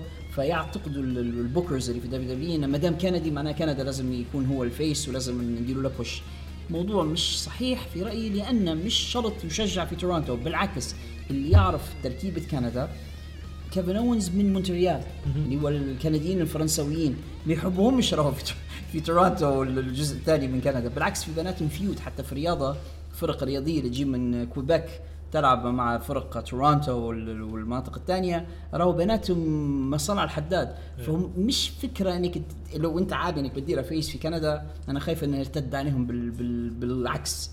عارف؟ رغم إن المباراة يعني خصمه اللي هو حيكون في سمر سلام شين ماكمان وسبق انهم تعاركوا على قبل شين ماكمان وكيفن اونز فمش عارف يعني هل هل تنجح؟ هل كيفن كيفن اونز كفيس مقنع قدام شي ماكمان شوف هو حاجتين بقى أول حاجة قصتنا أصلا ان شيء مكمان حاشي روحها كل شيء دي بحد ذاتها مزعجه بالنسبة لي. بلس إن الكاتب اللي يكتب له أكيد يتعامل مع فان دام هلبا. نقول لك ونقول لك علاش؟ شين مكمان فتح جبهات.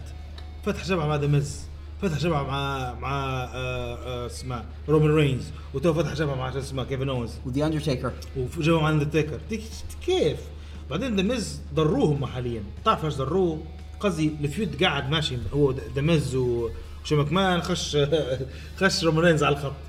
ورومان رينز قاعد في وشو ماكمان خش كمان هذه حاجة ما رناهاش قبل على. ما زالت الأمور ملخبطة جدا. يعني هو هو سبب ال- ال- التشابك هو حكاية ال wild card اللي صايرة انه خلطت على بعضها راو وسماك داون خشوا في بعضهم وما فيش مكمان تاني موجود. يعني قبل كانت ستيفاني شادة مجموعة منهم في را مثلا وشين شاد المجموعه الثانية في سماك داون.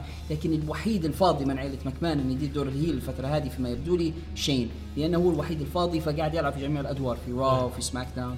ونشوفوا فيه خش في أكثر من feud مش مش حلوة هي في, في الواقع. أنا كنت نفضل إنه بدل ما يكون خصم شين آه كيفن شين ماكمان نفسه ليش ما يعطوش شي واحد زي ألايس؟ واحد من أتباع شين. إنه آه، ألايس ضد ضد كيفن ممكن كانت تكون مباراة أحلى. صدق توم بالله. للأسف الشديد. ال momentum بتاع شين ماكمان أكثر ميل مرات من ألايس. لكن من اللي محتاج ال push ألايس خلاص مع السلامة. على- لو جيت برا. سنا آه لايس صغير. أكيد. he has good look ومصارع مش سيء هو اللي بحتاج ال push هذا لما تحطه مع واحد زي كيفن اونز تطلع منه مباراة حلوة شين في سنة هذه وبعد بين قوسين الأمجاد اللي حققها كلها في المصارعة مش محتاج المباراة هذه شين شين صح. ماكمان كان من باب أولى ان يعطوا الفرصة لواحد زي ألايس أو آه، درو ماكنتاير اللي مش معروف لحد الآن شنو وضعه في سمر سلام حنتكلموا عليه في الفقرة القادمة. آه، صايره حاجة في في آه، في المخطط بتاعهم يعني لكن كنت شايف إن كيفن ضد واحد من أتباع شين أحسن ما كيفن ضد شين مباشرة. أنا أظن إن شين ماكمان حيربح في سمر سلام واظني بأن سامي زين هو اللي حي هو اللي حيخسر كيفن اونز سامي زين قاعد heel واونز كان heel معاه ويديروا برنامج مع بعضهم يطلعوا زين ومش عارف زي. فجأة هيك ذا كيفن سامي شو. يعني تو قديش لي آخر حلقة دراسه ثلاث أسابيع فاتوا. نون سنس دبليو ماشيين بعشوائية غريبة. أعتقد إن بعد الفيود هذا بتاع سمر سلام كلها كلها شيء مكمان بمباراه سمر سلام مش يربح فيها وخلاص. حيفتحوا فيود اجين ما بين سامي زين وكيفن عموما اونز اكتشفنا إحنا منو كبير الكتاب في دبليو دبليو. روب فان دام. شوي ثاني ما عادش في ما عادش يبدأ في ما عادش لما ما عادش نقول واحد حشاش نقول واحد فان دام ولا واحد فان دام. هيز بين ار في ديد تكلمنا على درو ماكنتاير وأنه وضعها آه، غريب شوية بالنسبة للكارد. كان المفروض إن مباراة بين درو ماكنتاير واندرتيكر هذا كان الإعلان الاولي يعني. صح. وبعدين أعلن عن سحب أندرتيكر من سمر سلام. بشكل غامض مش عارف يعني إذا كان هذا جزء من القصة نفسها أو إنه فعلا في موضوع لكن يبدو أن درو ماكنتاير وأندرتيكر مش حيربطوا بعضهم في سمر سلام وهذا يفتح بابين شنو حيكون مع درو ماكنتاير شنو ممكن يكون خصم لدرو ماكنتاير وأندرتيكر شنو حيدير مع في سمر سلام خلينا نبدو مع درو. أنت في رأيك لو درو ما يصارعش أندرتيكر منو خصم مناسب لدرو في ال في ال العرض الكبير الجاي. هو رينز ضروري يشوفوا له حد يلعبه. فممكن ولو تلاحظ إن درو آه، كان حكم في عرض في عرض الرو. ورينز هو اللي أعطاه سبير وحدفه ورا الحلبة. فممكن ممكن يديروا مباراة ثانية بين درو ورينز مش- بالمرة قداش؟ هذه ممكن رابع أو خامس من قبل. سنين على فكره بعدين أي، يلعبوا. يعني- اعطونا مباراة بالبلاش قبل واثنين سنين. شبه بعض على فكرة ويلعبوا نفس ال style. الموضوع دي ممل شوية للأسف درو درو آه، صحبة آه، فينس ماكمان آه، شين ماكمان ما تجيب- ما تجيبش فايدة على فكرة. إيش رأيك في ميز؟ ميز ميز ودرو ماكنتاير.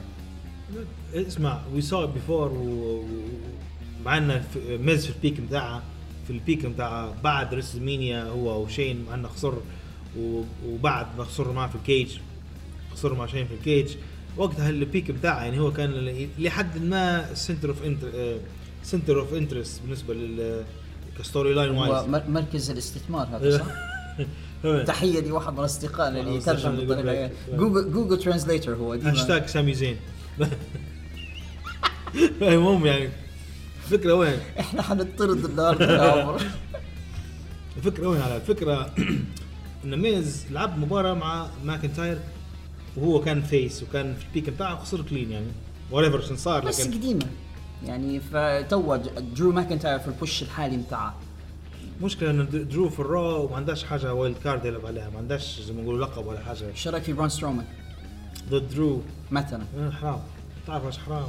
لأن آه، بالنسبة لبرون بعدين على صوره اللقب. هاي بعدين آه، من المباراة اللي دارها في في ال reunion في الرو عرفت انه بعدين بالنسبة لي هذا بالنسبة لبران خلاص نحس فيه خلاص يعني والله أعلم مع إنه خف نقص وزنه وسوى روحه كي تايت يعني فكرة على إنه بيمشي بيمشي حول بعض.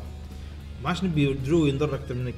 بالعكس هو آه، درو محتاج مباراة زي هذه. إذا أنت تبي تبني درو كنجم المستقبل. حيخسر في الأخير على. علاش ما يغلبش؟ علاش ما بران. يعطوش مباراة مع برون سترومان ويغلب برون سترومان. قاعدين يبنوا بران ي...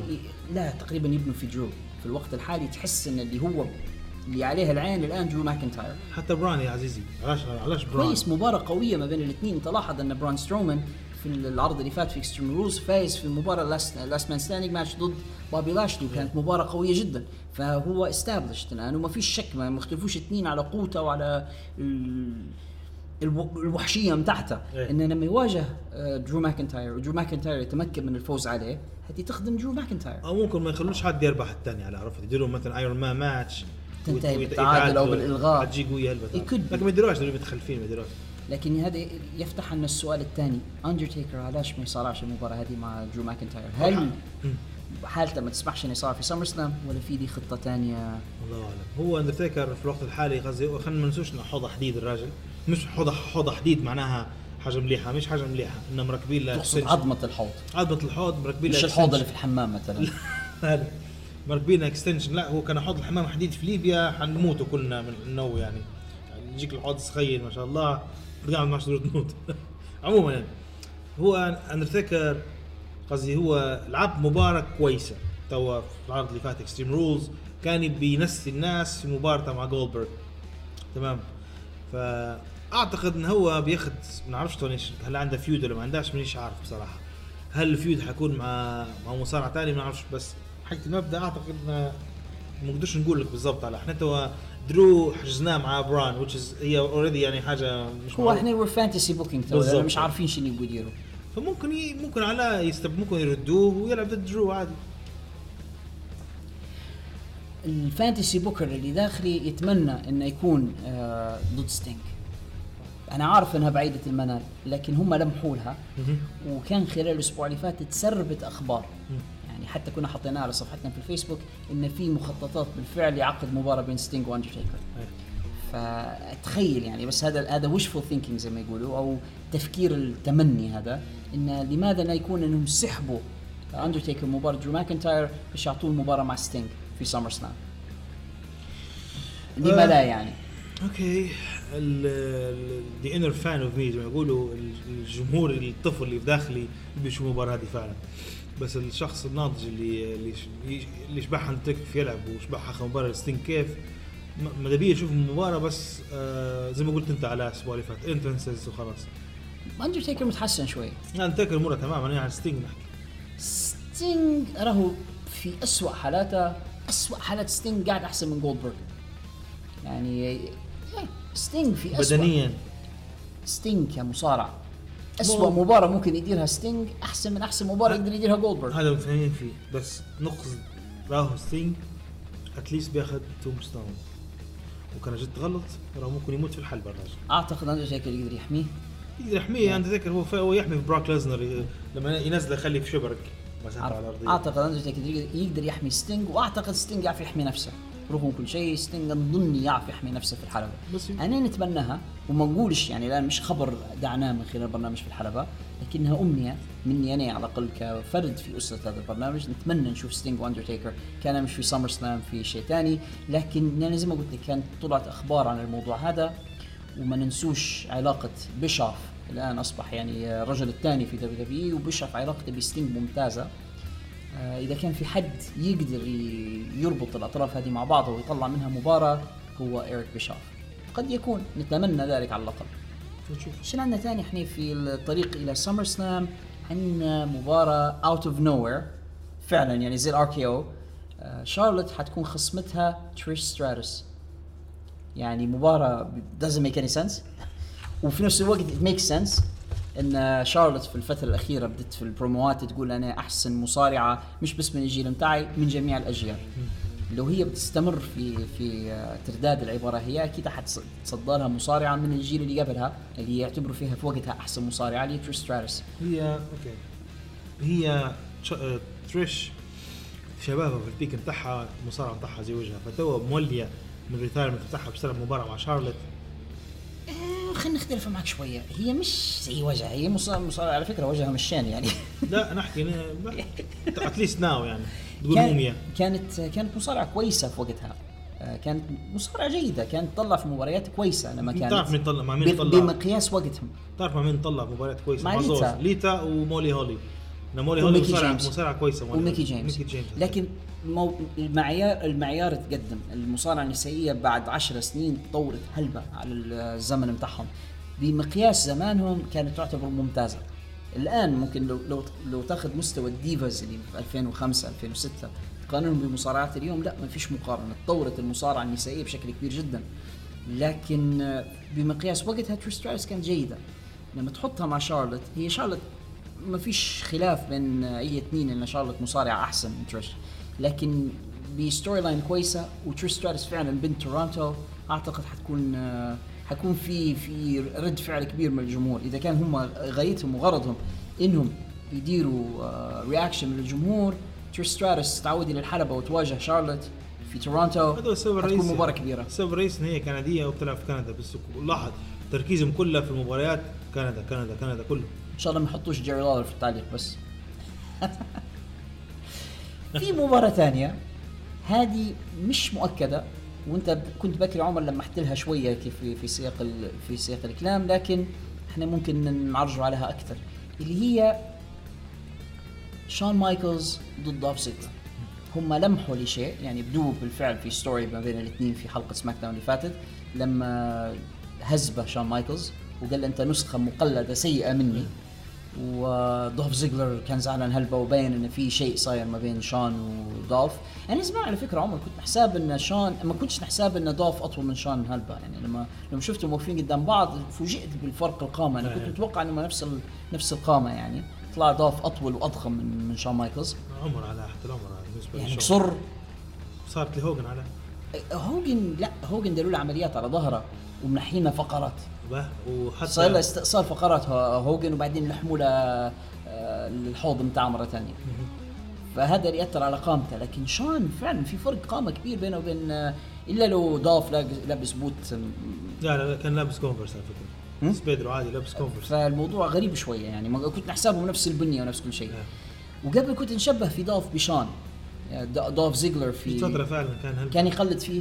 وهذاك واحد اسمه the show stopper يمشي تاني يروح هذا ال show stealer show off the show off حتى ال show stealer سموه روحه فترة لا؟ نعرف ديما the show off the show off the show stopper ويديروا الزوز في ال super kick.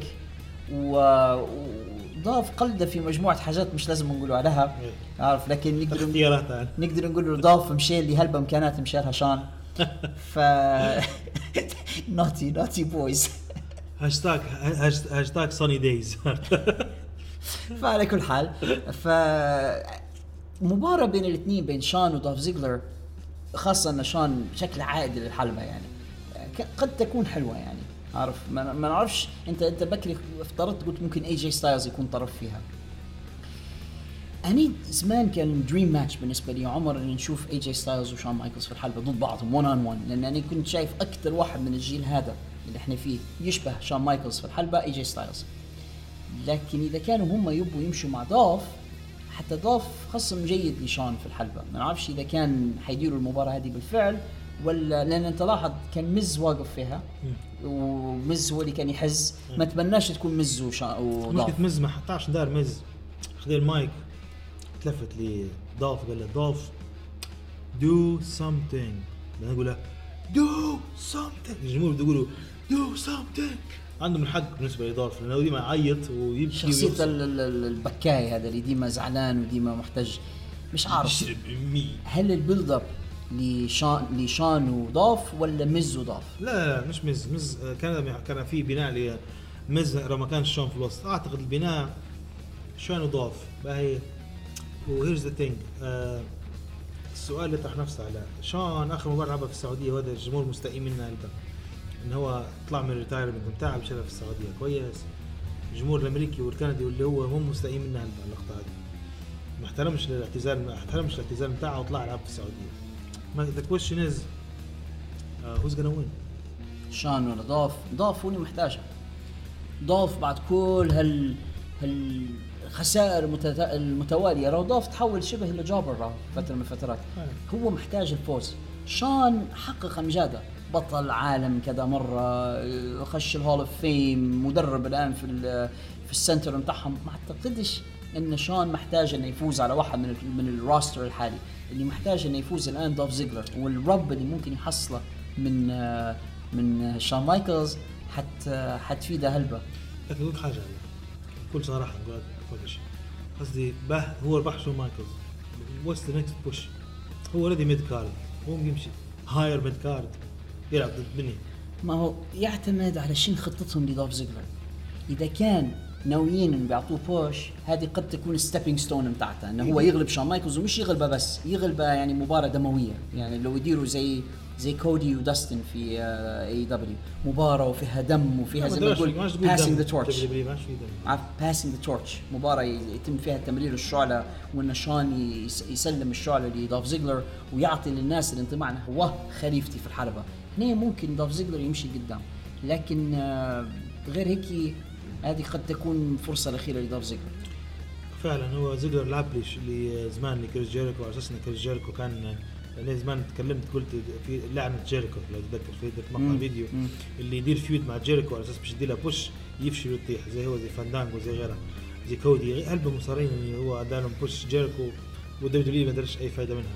وهذه حاجة مكانتيتها جيريكو هلبة ففعلا هذه خلى فرصة زيجلر إن هو يربح شو مايكلز هيز شو مايكلز وأنا بي كان ربح شو مايكلز يثبت للعالم انه هو أحسن من شو مايكلز. ذاتس ات يعني. وات ايلس أو يسالوا ساني ممكن. ساني اباوت اذر ستاف اعزائنا ناخذ فاصل قصير ونرجع لكم قصص مصورة. أبطال خارقون. سينما. مسلسلات. أنمي ألعاب فيديو. تكنولوجيا ومخترعات. كل ذلك وأكثر تجدونه في بوب البودكاست الأقوى في ليبيا والعالم العربي لمواضيع ثقافة البوب Make my day. مع علاء الشريف Name's Bond. James. عمر الرقيعي The fastest man alive. نور الرابطي ومعاذ الشريف It's strange. بوب توك كل ما يحبه الجيكس في مكان واحد I'll be back.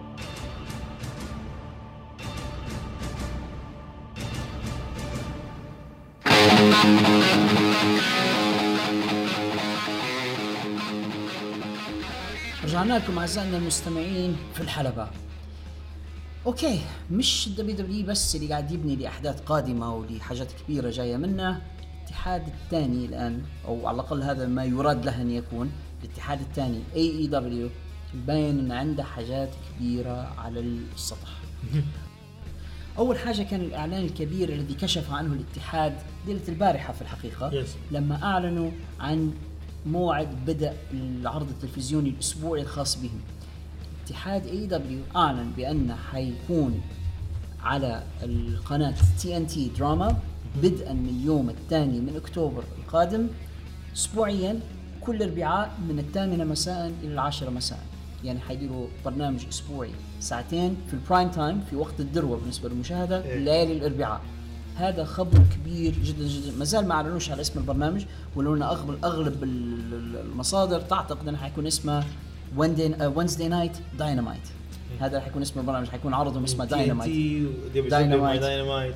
كلها. متفجرات في بعضها. فعرض تلفزيوني أسبوعي. هذا حينطلقوا به بدءا من أكتوبر الجاي. في نفس الأسبوع يا عمر هو الأسبوع اللي حيكون فيه انطلاق SmackDown ليالي الجمعة على فوكس. فأسبوع كبير جدا حيكون هذا أول أسبوع من أكتوبر القادم إن شاء الله. حيكون أسبوع كبير جدا في المصارعة. حيكون بدا اي دبليو اون اون تلفزيون العرض التلفزيوني الأسبوع الثابت. وبداية SmackDown on فوكس اللي عندهم دي مخططات كبيرة جدا جدا. فشو رأيك أنت أول حاجة عمر في الإعلان هذا واختيارهم لليله الأربعاء بالذات يعني؟ أول معناه تجنبا ل تجنبا للتصادم مع ال Raw. في نفس الوقت لقطة حلوة إنك تتفرج على ال Raw تحس بملل بعدين تخش على ال AEW تتفرج على حاجات مليحة. هم هيك يحسون كانه تفرجت على ال Raw okay تعال تفرج علينا إحنا توا. بس في نقطة سلبية. yes وما تعرف ليش اختاروا الأربعاء. يعني أن NXT كما يقال بعض المصادر تقول إن NXT حتعرض حتبدا تعرض التلفزيون ليالي الثلاثاء. يعني ما عادش بيكون على ال network بس حيديروه عرض تلفزيوني ليالي الثلاثاء. فهم هاربين من NXT ما يبوش يتصادموا مع NXT فراحوا لليله الأربعاء.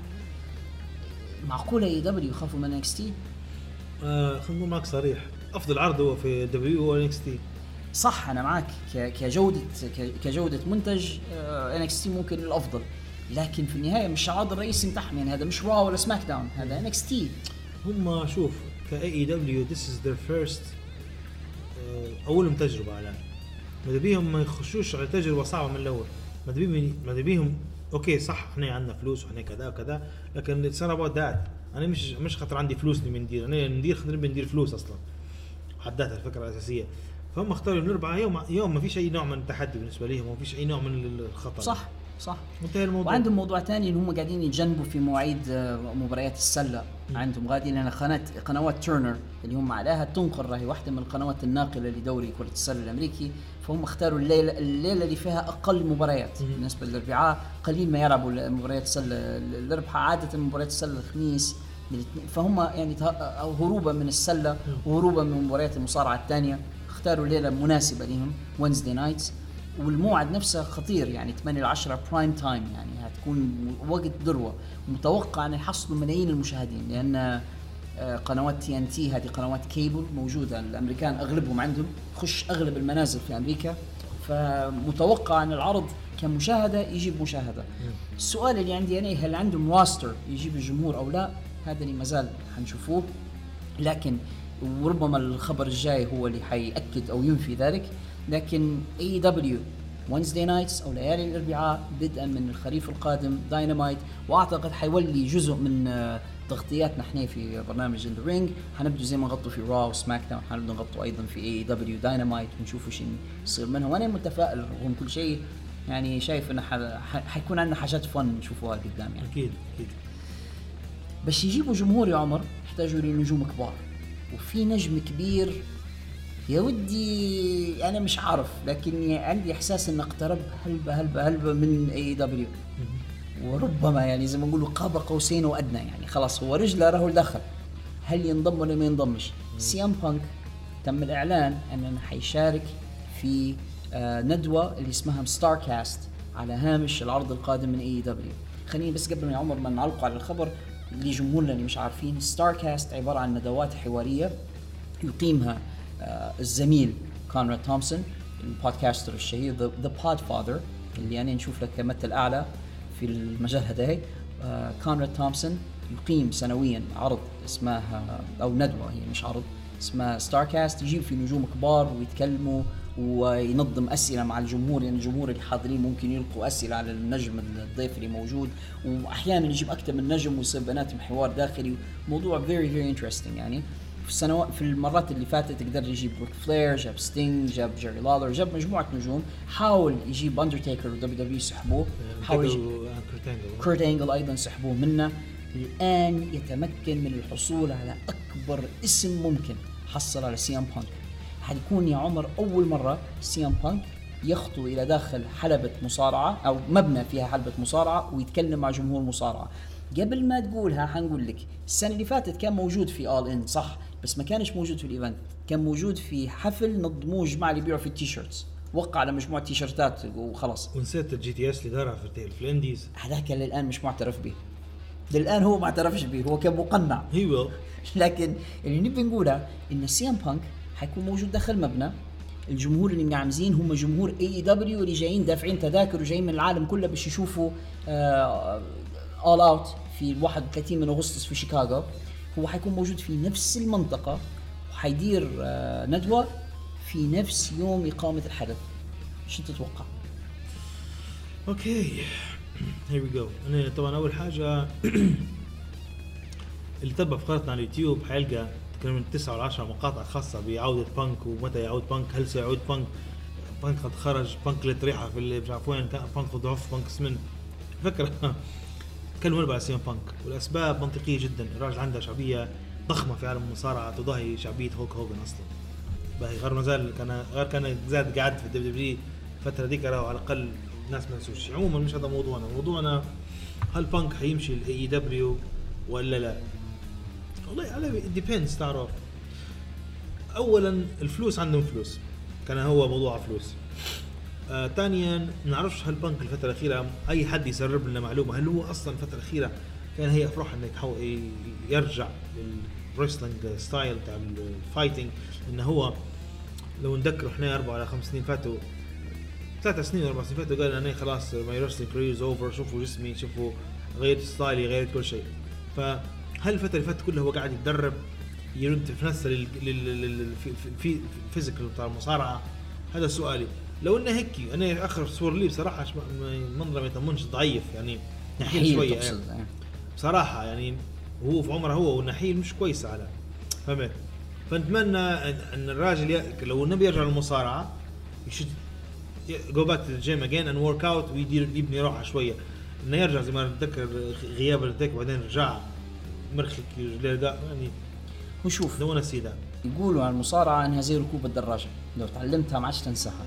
وهو ما تنساش سي إم بانك مش مجرد مصارع سي إم بانك كان مدرب راهو في فترة في ROH تخيل the ROH academy سي إم بانك كان مدرب غادي فواحد يدرب في مصارعين ما أعتقدش إنه يكون من الصعب عليه انه هو يرد روحه في في الفورمة لو يبي يرجع. يعني مش مش حيكون من الصعب عليه انه هو يرجع للحالة بتاعته وبانك قيمته مش بس مصارعة قيمته الكلام. ما ننسوش اللي هو المايك في إيده هو تحول إلى pipe bomb إلى جلاطينه اللي بينا إحنا خبرة بدينا في المصطلحات هذه. فهو مجرد ما يشد المايك بس ويتكلم. كلامه شنو بيقول هذا حيثير الانتباه. المشكلة يا عمر إن بانك سواء نفى ولا أكد أي حاجة يقول الجمهور مش حيصدقه. يعني مجرد إنه هو مو- موجود في المبنى هذاك حتى لو اختار المايك وحلف يعني مش حنشارك في آه، في All Out الناس حيستنوه في All Out متوقعينه يجي يقولوا له it's just wrestling وحيجي في كل الحالات. الجمهور حيستنى سي إم بانك هيك ولا هيك. بالنسبة لي AEW هذا منجم ذهب بين ايديهم الآن. هو طبعا في شيكاغو. أنا من يومين فاتت رجعت شفت مباراة بانك وجون سينا اللي كانت في شيكاغو 2011 من باب الحنين واسترجاع ذكريات الماضي. الجمهور كان حينفجر. تعرف ذكروني بجمهورنا إحنا الليبي الزماني مات الكورة التريبونة بتاعتنا لما تكون معبية. جمهور جمهور متحمس بشكل غير عادي. كلهم سي ام بانك سي ام بانك. تخيل حيكونوا في نفس هذاك نفس هذيك المدينة نفس هذاك الجمهور وابنهم سي ام بانك موجود قدامهم. تعرف يقدر يجيب لهم شعبية غير عادية. تخيل لو لو يعلنوا إن بانك حيكون موجود في أول حلقة من العرض التلفزيوني بتاعهم. تخيل يعني. ال ratings اللي حيجيبها. بقول لك حاجة هو الجمهور حيمشوا ل AEW سواء هو جاي ما جاش يعني حيحصلوا هم fans رغم اللي شعب حد ذاتها تخيل لو هو مثلا في آه، المباراة الأخيرة من All Out بنقول كريس جيريكو وادم بيج ويفوز مثلا جيريكو وبعدين بعد ما يفوز يجي سي ام بانك ويوقف بس على رأس ال- ال- المدرج حتى ما يدير شيء بس يوقف يقعد يتفرج عليه. وذاك التبادل النظارات بيناتهم وتقطع انت في اللقطة هذيك. الناس كلها حتتحمس تشوف what's next what's next بانك versus versus جيريكو يعني ال- الراجل هذا ممكن يحل مشاكل All Elite Wrestling ولاحظ أنت ال roster بتاعهم هزيل لحد الآن. ما عندهمش أسماء كبيرة. يعني باستثناء The Elite وجيريكو فيش حد. الأسماء الثانية كلها أسماء أنا ما زلت قناعتي بان AEW roster ضعيف roster ضعيف. ما عندهم حد. هذا مش تط- تقنعني أن داربي آلن و وسامي جيفارا وشنو انهم نجوم ما همش نجوم ت- ت- يا رجل عندك عندك ال Young Bucks. وع- خلينا قلت لك دي عندي- الأربعة. مش على كودي. The Elite الأربعة وآدم بيج وجيريكو هذا هم بس. هذا هو الاتحاد نسيت اللوتشا براذرز ولا شنو أنت؟ لوتشا براذرز على فكرة في عليهم سؤال قدام حنتكلموا عليه. أوكي. بس مش هذه مش هذه الأسماء اللي تجيب الجمهور. أنت تبي big names آه نسيت موكسلي ما قلت- ما ذكرتهاش. موكسلي حتى هو اسم كبير. لكن في النهاية أوكي اتحادك في ستة أسماء كبيرة. ما عادة اتحادات المصارعة لازم يكون فيها أكثر من هيك. سي إم بانك هو اللي يعوض الفراغ هذا. لما يكون عندك اسم زي سي إم بانك فضول الفضول مع احترامي لهم كلهم. هم. هم. هم هم في كفة وهو في كفة. هو يقدر يجيب الجمهور اللي اللي ناقص ويقدر يجيب هذاك العنصر بتاع الدبليو دبليو الدبليو اي فانز حيجوا لو شافوا سي ام بانك في حلبة AEW مش معروف. يعني ما زال ال- ال- القصة مش مؤكدة ومش شرط مشاركته في Starrcast معناه بالضرورة انه هو ولا ال AEW ولا المصارعة أسف مش ال AEW للمصارعة. لكن سنرى الموضوع يعتمد هلبة زي ما قلت أنت على شكله. لو شفناه في Starrcast بنيته كويسة وكذا نعرف انه هو he's back for the ring وبعدين كل شيء حيبان ليله 31 8 I'm very excited. الموضوع هذا بالذات. لكن على فكرة عمر ربما بانك معاهم بالفعل. ممكن معاهم. شفت شفت ال Dark Order. شفت ال Dark Order المقنعين؟ ممكن واحد leader- يطلعش ال leader ممكن بتاعهم. واحد منهم سي بانك مقنع ممكن يعني يطلع ال leader بتاعهم هو. أنت مش بانك دارها قبل خش مقنع. ممكن يكون يطلع مع جماعة ال Dark Order مقنع من الأول وإحنا ما ندريش بندرش عليه عليه، صح. قد يكون بس that was joke على فكرة. لكن I'm very excited بالنسبة لموضوع سي إم بانك والاحتمالات اللي ممكن تصير في حال ما جاهم سي إم بانك هذا كان أحد المواضيع الكبيرة اللي صارت خلال الأسبوع اللي كنا بنناقشوا عليها. وتكلمنا على All Out فنبغى نقول السلسله اللي داروها جديدة على اليوتيوب channel بتاعهم موضوع The Road to All Out شفت منهم يا عمر ولا ما شفتش؟ شبحت بعض الحاجات يعني مش مش كلها للأسف. النت ما شاء الله عنه في ملاحظة رائعة شفتها. كأنهم سمعوك لما تكلمت على مائدة التعليق متاعهم زادوا شخصيات جديدة. شفت توني شيفاني موجود في البرنامج الطريق إلى إلى All Out توني شيفاني اللي ما يعرفوش هو حتى هو معلق شيباني لكن ما عندهاش ال- ال- العلة بتاعت جيم روس. يعني مع إنه كبير في السن بس ما يبانش كبير. والراجل شارب وذاكرته ممتازة و... ويتكلم بمصطلحات شبابية وعنده صوت إذاعي غير عادي توني شوفاني راهو جيم راس باربيكيو وعنده هنا شايل نصفي خلط عليه راهو رجل كبير. على فكرة حتى هو زي روب فان دام لو ما تعرفش. لا, لا أكيد هو مش مكسر وير. هو الحمد قول أنت على سمح لي يا فان دام اليوم مش رشحنا لك قول اليوم قول فيها حق قول أنت. Well, you know, we had some weed last night and it was very nice. بين فان دام Uh, last night I was hanging out with my friend Rob Van Dam. أنا السيارة السيارة توز تبخر في المنطقة كلها We were as high as a kite. لا بجد لو تسمع في البودكاست بتاعي يحكي في ذكرياته هو النوع هذا نموت بالضحك مرات يكون نسوق نخاف على روحي نوقف في السيارة لما لما جيم راسي بيحكي في القصص بجد لو هيك. لازم تشوفوا عمر اتمنى لو في صوره أو لو في في جديد لازم نديروا كاميرا فيديو نصوروا روحنا. إحنا في البودكاست باش الجمهور يشوفوا ال- الانطباعات اللي نديروا فيها.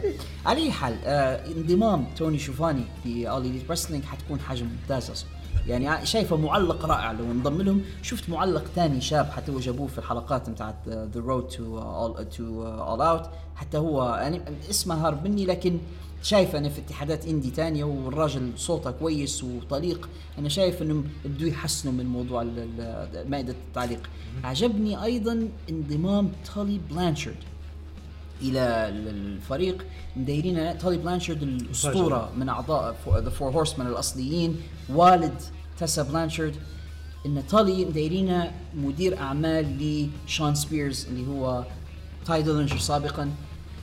العامل إضافة آه، تولي للموضوع يخليك تحس إنه في مصداقية إنك تو تقدر تصدق إنه okay شون سبيرز ممكن مش مقنع بالنسبة لنا لكن لما تحط معه واحد زي تولي تولي بلانشارد يخليك تصدق إنه okay عنده مدير أعمال خطير. عارف تولي راهو من أحسن المتكلمين في المصارعة في في زمانه في الثمانينات والتسعينات كان متحدث رهيب ومصارع ممتاز. وربما هذا يفتح الباب لتاسا بلانشارد حتى هي تنضم ل All Elite Wrestling وحنتكلموا بعد شوي على وضع TNA إن شاء الله. ف I'm excited for this يعني قصة انضمام تولي بلانشارد و- والمونتاج اللي شفناه ل The Road to uh, to All Out. شكله All Elite Wrestling بدوا يصالحوا فينا. ال- النقاط اللي انتقدتم عليها أنا في الحلقات اللي فاتت يبدو إنهم يسمعوا في البودكاست. yes وصلحوا شوية من الحاجات. ونشوفوا من هنا لذاك الوقت. غير فكونا من سوني سوني كيس ونايلا روز والشخصيات الغريبة هذه فكونا منها. وحتولوا مصارع حتولوا اتحاد زي الفل يعني. عارف لكن ينف من ال- ال freaks نواج مقرف. هذا بجد هذا هذا مرة يطيروا لي في النية من الاتحاد يعني لو لو نفتكوا من هذا أنا شايف إن All Elite Wrestling ممكن يكون اتحاد رائع. أنا ما زلت زعلان من اعتباره the number 2 في أمريكا. يعني شايف ان في اتحاد آخر هو الذي يستحق هذا اللقب. Ring of Honor Ring of Honor يستاهلوا تعرف علاش؟ على لأن مش عاطيني ذاك اهتمام كبير للميديا. مش عاطيني اهتمام. عندنا في الوقفة القادمة شوية كلام على على Ring of Honor لأن they're in trouble. الفترة هذه عندهم مشكلة كبيرة. Ring of Honor يا عمر آه، فقدوا علاقتهم مع the NWA كان, في بيناتهم علاقة ممتازة خلال ال- الأشهر اللي فاتت وكانوا يديروا في booking مع بعضهم مشترك. أبطال the NWA يدافعوا على ألقابهم في عروض Ring of Honor Ring of Honor يشاركوا معهم في تنظيم عروض. كانت حاجة حلوة. نيك ألديس اللي هو the the NWA champion شفناه وكان المفروض يشارك في عرض مع مع Ring of Honor الصيف هو. يعني كان في موضوع كبير صاير. بيناتهم بعدين صار خلاف. ما بين الطرفين و NWA سحبوا جميع نجومهم وألقابهم من Ring of Honor خلاص قالوا إحنا ما عادش نبقى معاكم. ويبدو يا عمر إن NWA حيديروا عرض تلفزيوني. خاص بهم وبعض الأخبار ترجح انها أيضا حتكون مع تيرنر أنا نقول حاجة. من قبل Ring of Honor نشوف فيها مش مش مش هو الاتحاد اللي يحاول ينافس WWE Ring of Honor إحنا في طريق وما في طريق. أنتوا ديروا في ال content بتاعكم غادي إحنا بنديروا ال content بتاعنا من هنا. مش مدورين لازم ننافسوهم لازم ناخذ ال storylines بتاعهم. هم already عندهم نجوم رائعين وط- وطلعوا مدرسة Ring of أصلا. صحيح. باهي. وأغلبية النجوم في WWE حاليا اللي واخدين big big spots قصدي Ring of Honor زي رولينز زي تايلر بلاك كان اسمه زي كيفن ستين كيفن اونز دانيال براين براين براين جايبين لهم واحدة من ال biggest سامي زين. معظم نجومهم اللي نحكي تو اللي تو في ال SummerSlam at least في ال SummerSlam اللي ساترينهم في ال SummerSlam جايين من Ring of Honor باهي الفكرة وين؟ الفكرة إن آه، قصة الانفصال هذه على تو حتبين لنا ماذا ماذا ضعف الاتحاد هو. يعني تو الاتحاد ال NWA هذا الجذور بتاعها اللي غارقة في أعماق تاريخ المصارعة. يفصل علاقته مع مع Honor. Honor. مصيبة راه و Ring of ما زالت علاقتهم قائمة مع New Japan Pro Wrestling فهذه اللي حتنفعهم هذه اللي قاعدة هذه زي ما تقول قاعد شريان الحياة اللي قاعدين ي- ي- يجيهم من الدماء هم بروحهم they're good by themselves يعني كويس. Japan. مش New Japan نحكي عن الرينج اوف اونر Ring of Honor عمر عندهم كل شيء إلا موضوع ال production value أو القيم الإنتاجية والتصوير والأمور هذه مش مهتمين بها ما أعرفش ولا حتى بيج ما ياخذش big studios ما لسبب ما ما يبوش. ومكتفين زي ما قلت أنت بدور إنهم هم مصنع نجوم طلعوا نجوم آه، نجوم شباب وبعدين يمشوا لل WWE والاتحادات الثانية. ما كانوش يهتموا في السابق إنهم هم يديروا roster خاص بهم هم ويتحدوا به أعتقد أن خسارتهم علاقتهم مع the NWA حتكون يعني wake up call بالنسبة لهم أو حتكون صرخة إيقاظ كبيرة بالنسبة لهم لأن هذه يعني خسارة كبيرة جدا لهم ولقاعدة المروحه بتاعتهم والله قريب نسينا صح عليك. ال fan base بتاعهم فعلا حيخسر خسارة كبيرة جدا بخسارتهم لنجوم NWA لكن ربما يا عمر في تعويض في حاجة ثانية yes شنو؟ Impact Wrestling أها Impact Wrestling للأسف الشديد لكن هم يقولوا مصائب قوم عند قوم فوائد. Impact Wrestling خسروا القناة اللي كانوا عليها اللي هي قناة Pursuit تخيل قناة أصلا ما يشوف فيها أحد. هي قناة حتى الناس اللي عندهم في باقه الكيبل ما يعرفوش إن عندهم. وهم كانوا يعرضوا عليها وما يشوف فيهم حد. والقناة ما تبيهمش. فالقناة طردتهم. حاولوا خلال الأسابيع اللي فاتت إنهم يحصلوا آه، عرض على قناة AXS اللي هو يقول لها AXS وقناه مليحه هي للمصارعة يملكها الملياردير مارك كيوبن. ما قدروش يحصلوا deal مع AXS الآن Impact Wrestling ويا للأسف يعرض فقط على ال app بتاع Twitch اللي هو بتاع ال gamers يعني اللي بيتفرج على شوي على حلقات Impact Wrestling يمشي لل Twitch ويتفرج عليها في ال app. غير هيك ما ما عادش حيكون عندهم عرض تلفزيوني. وهذا يعني وصفة النهاية بالنسبة لي Impact أنا عارف أن أكثر من مرة إحنا خلال السنوات كل مرة نقول هذه نهاية Impact هذه نهاية Impact لكن للأسف أنا شايف أن هذه فعلا نهاية امباكت لأن عادش عندهم عرض تلفزيوني. امباكت نحصروا فست application في application أنت لاحظ أن نجومهم الكبار يعني آخر ناس آه، جوني امباكت سمى روحه امباكت كرمالهم يعني. هو آه، إحنا جوني نايترو كل مرة جوني حاجة. يروح على جوني تويتش إن آه، جوني امباكت سيبهم عقدة تم وما جددش ذا لوتشا براذرز سيبوهم ال اي إكس تركوهم. ما عادش معهم حد.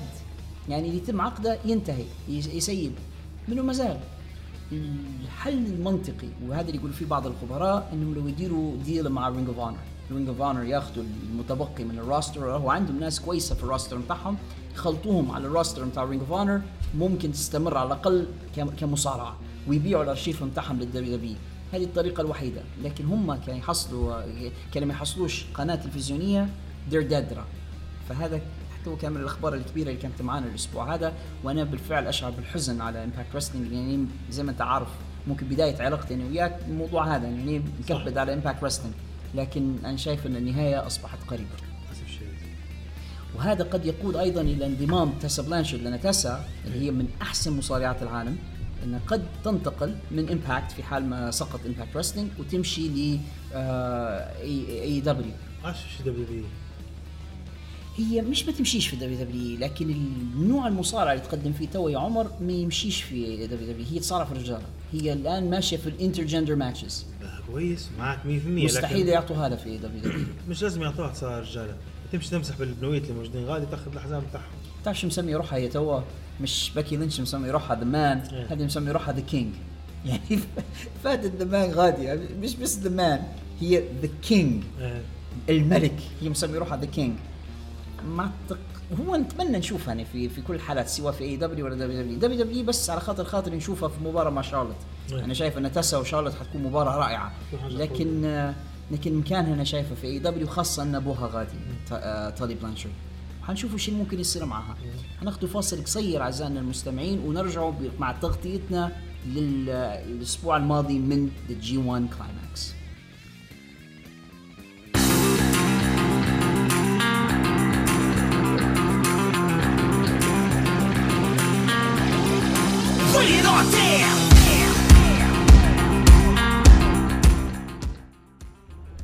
رجعنا لكم اعزائنا المستمعين وبرنامج في الحلبة. خلال الأسبوع الماضي وقيمة أربع ليالي من مهرجان الجي 1 كلايماكس حنعطوكم في في العجالة التالية ملخص المباريات وأهم النتائج والتقييمات وبعدين standings أو ترتيب المصارعين. لحد الآن إحنا وصلنا تقريبا لمنتصف البطولة جي 1 كلايماكس في الليلة الخامسة من جي 1 اللي هي في ال block A. عندنا كنتا يتمكن من الفوز على لانس ارشر في 12 دقيقة بالت- بالإخضاع والمباراة اخذت ثلاثة نجمات ونص. ايفل يتمكن من الفوز على سنادا في 18 دقيقة و16 ثانية. المباراة اخذت أربع نجمات في التقييم. كازوتشيكا اوكادا يتمكن من الفوز على باد لك فالي في 10 دقائق وخمسة ثواني بالتثبيت ثلاثة نجمات. هيروشي تاناهاشي يتمكن من الفوز على زاك سيبر جونيور في 14 دقيقة و36 ثانية بالتثبيت أربع نجمات. كوتا إيبوشي يتمكن من الفوز على ويل أوسبري في 27 دقيقة و35 ثانية. بالتثبيت المباراة هذه اخذت أربع نجمات وثلاثة و... وثلاثة أربعة نجمة. كانت مباراة ممتازة على فكرة main event of the night في الليلة السادسة ال block B عندنا شينجو يتمكن من الفوز على تايشي في 14 دقيقة و44 ثانية. بالتثبيت المباراة اخذت ثلاثة نجمات وثلاثة أربعة. عندنا جيف كاب يتمكن من الفوز على جوس روبنسون في 13 دقيقة و35 ثانية بالتثبيت ثلاثة نجمات وربع تورو يانو يتمكن من الفوز على جاي وايت مفاجأة. في ثلاثة دقائق بالتثبيت آه، تاتسويا نايتو يتمكن من الفوز على هيروكو ديما نغلط في اسمه هيروكي جوتو. في 14 دقيقة و15 ثانية بالتثبيت المباراة اخذت ثلاثة نجمات ونص. جون ماكسلي يتمكن من الفوز على بيج توم ايشي في 20 دقيقة ونص. هذا كان main event of the show أو العرض الرئيسي من العرض. والمباراة اخذت أربع نجمات ونص في التصنيف وماكسلي بدأ يبرز كثير في آه، بطولة الجي 1 عندنا الليلة السابعة في ال block A زاك سيبر جونيور يتمكن من الفوز على باد لك فالي في 6 دقائق ونص بالعد خارج الحلبة. المباراة اخذت نجمتين. هيروشي تاناهاشي يتمكن من الفوز على لانس ارشر في 12 دقيقة و5 ثواني بالتثبيت المباراة اخذت 3 نجمات ونص في التقييم. كنتا يتمكن من الفوز على إيفل في 15 دقيقة و3 ثواني بالتثبيت الم- المباراة اخذت 3 نجمات و3 أرباع النجمة. وعندنا كازوشكا اوكادا يتمكن من الفوز على ويل أوسبري في 22 دقيقة بالتثبيت المباراة اخذت أربع نجمات ونص ويا عمر من أجمل مباريات سنة 2019 يعني هذه واحدة من المباريات اللي هي أوكادا والأسبري اللي ممكن تحطها في قائمة أحسن مباريات السنة. مباراة كانت رائعة بكل معاني الكلمة. عندنا في الليلة الثامنة ال block B جوس روبنسون يتمكن من الفوز على تورو يانو في 4 دقائق و35 ثانية بالتثبيت نجمتين. تايشي يتمكن من الفوز على هيروكي بوتو في 12 دقيقة و25 ثانية بالتثبيت نجمتين وثلاث أرباع جون ماكسلي يتمكن من الفوز على شينجو في 14 دقيقة و45 ثانية بالإخضاع أربع نجمات. جاي وايت يتمكن من الفوز على جيف كاب يعني المفاجأة في 15 دقيقة و20 ثانية. ثلاثة نجمات وربع. وفي ال main event من العرض تاتسيو نايتو يتمكن من الفوز على بيج توم إيشي في 18 دقيقة و55 ثانية. أيضا بالتثبيت المباراة أخذت أربع نجمات وربع. مع بلوغنا لمنتصف ال G1 خلينا نشوفوا التراتيب في ال A في المجموعة A عندنا كنتا متصدر بثمانية نقاط. يتعادل معاه كازوشكا اوكادا أيضا عنده ثمانية نقاط طبعا نحن نلاحظوا يا عمر إن كل فوز ب ب بنقطتين أوكي. فلما نقول ثمانية نقاط معناها مجموعة رصيد كامل أوكي. كنتا قلنا عنده ثمانية كازوشكا اوكادا عنده ثمانية زيه لانس آرشر عنده أربعة إيفل عنده أربعة هيروشي تاناهاشي أربعة كوتا إيبوشي أربعة Bad Luck Fale اثنين سنادا اثنين ويل اسبري اثنين وزاك سيفر جونيور يا للعجب صفر من النقاط ما عندهاش ولا نقطة في ال block B المتصدر. جون ماكسلي عنده 8 نقاط. آه بعد جوس روبنسون 6 توموهيرو إيشي 4 توريانو زيه 4 زيهم شينجو آه تاغاشي 4 تتسيو نايتو حتى هو أربعة. تايشي أربعة. هيروكي جوتو اثنين. جيف كاب يا للعجب اثنين بس وجاي وايت اثنين. يعني لحد الآن المتصدرين عندنا من المجموعة آه A كنتا وكازوشكا أوكادا. وأنا متفاجئ جدا من كنتا يعني كنتا مش حتى heavyweight ومتصدر في ال G1 كازوشكا أوكادا طبيعي ولو أن كازوشكا أوكادا وهذا هذا الغريب هو البطل الاتحاد. لو فاز هو بال- بال G1 من حيتحداه في آه في آه يعني حيتحدى نفسه؟ شكله هيك بده يروح روح كفوف وخلاص. آه يدير عملية يدير استنشاق كي- كيف هذاك يقول فيها؟ كلام فاخ استنشاق أيوه. وعندنا جون ماكسلي آه، وحتى هذه مفاجأة بالنسبة لي متصدر غادي في المجموعة B. ما نعرفش لو فاز هو بال G1 جون ماكسلي هل يخلوه AEW يمشي يشارك في Wrestle Kingdom الأمور جدا غريبة في ال G1 ولازم إحنا نتابعه. زي ما قلنا وصلنا تقريبا نقطة المنتصف الجي 1 الجولة القادمة حتبدأ مع الأسبوع القادم إن شاء الله. أيضا وأيضا حنتابعوها مع أعزائنا المستمعين وحياخذوا كل أخبار الجي 1 من هنا في الحلقة. ناخذ فاصل عمر. ونواصل هذه الحلقة برعاية شركة ليبيا للاتصالات. صلة وتواصل. صلة وتواصل.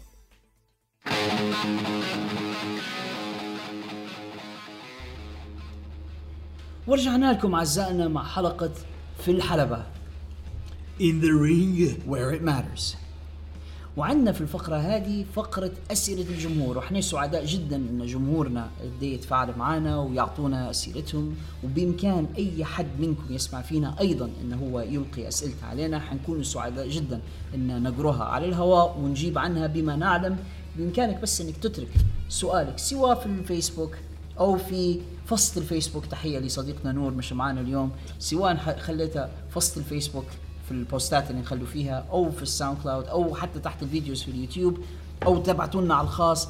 كيف ما اتفق راسلنا حيكون من دواعي سرورنا إن إحنا نجيب أسئلتك. ونبدأ مع سؤال الصديق MC King اللي آه، آه، ألقى علينا سؤال في اليوتيوب.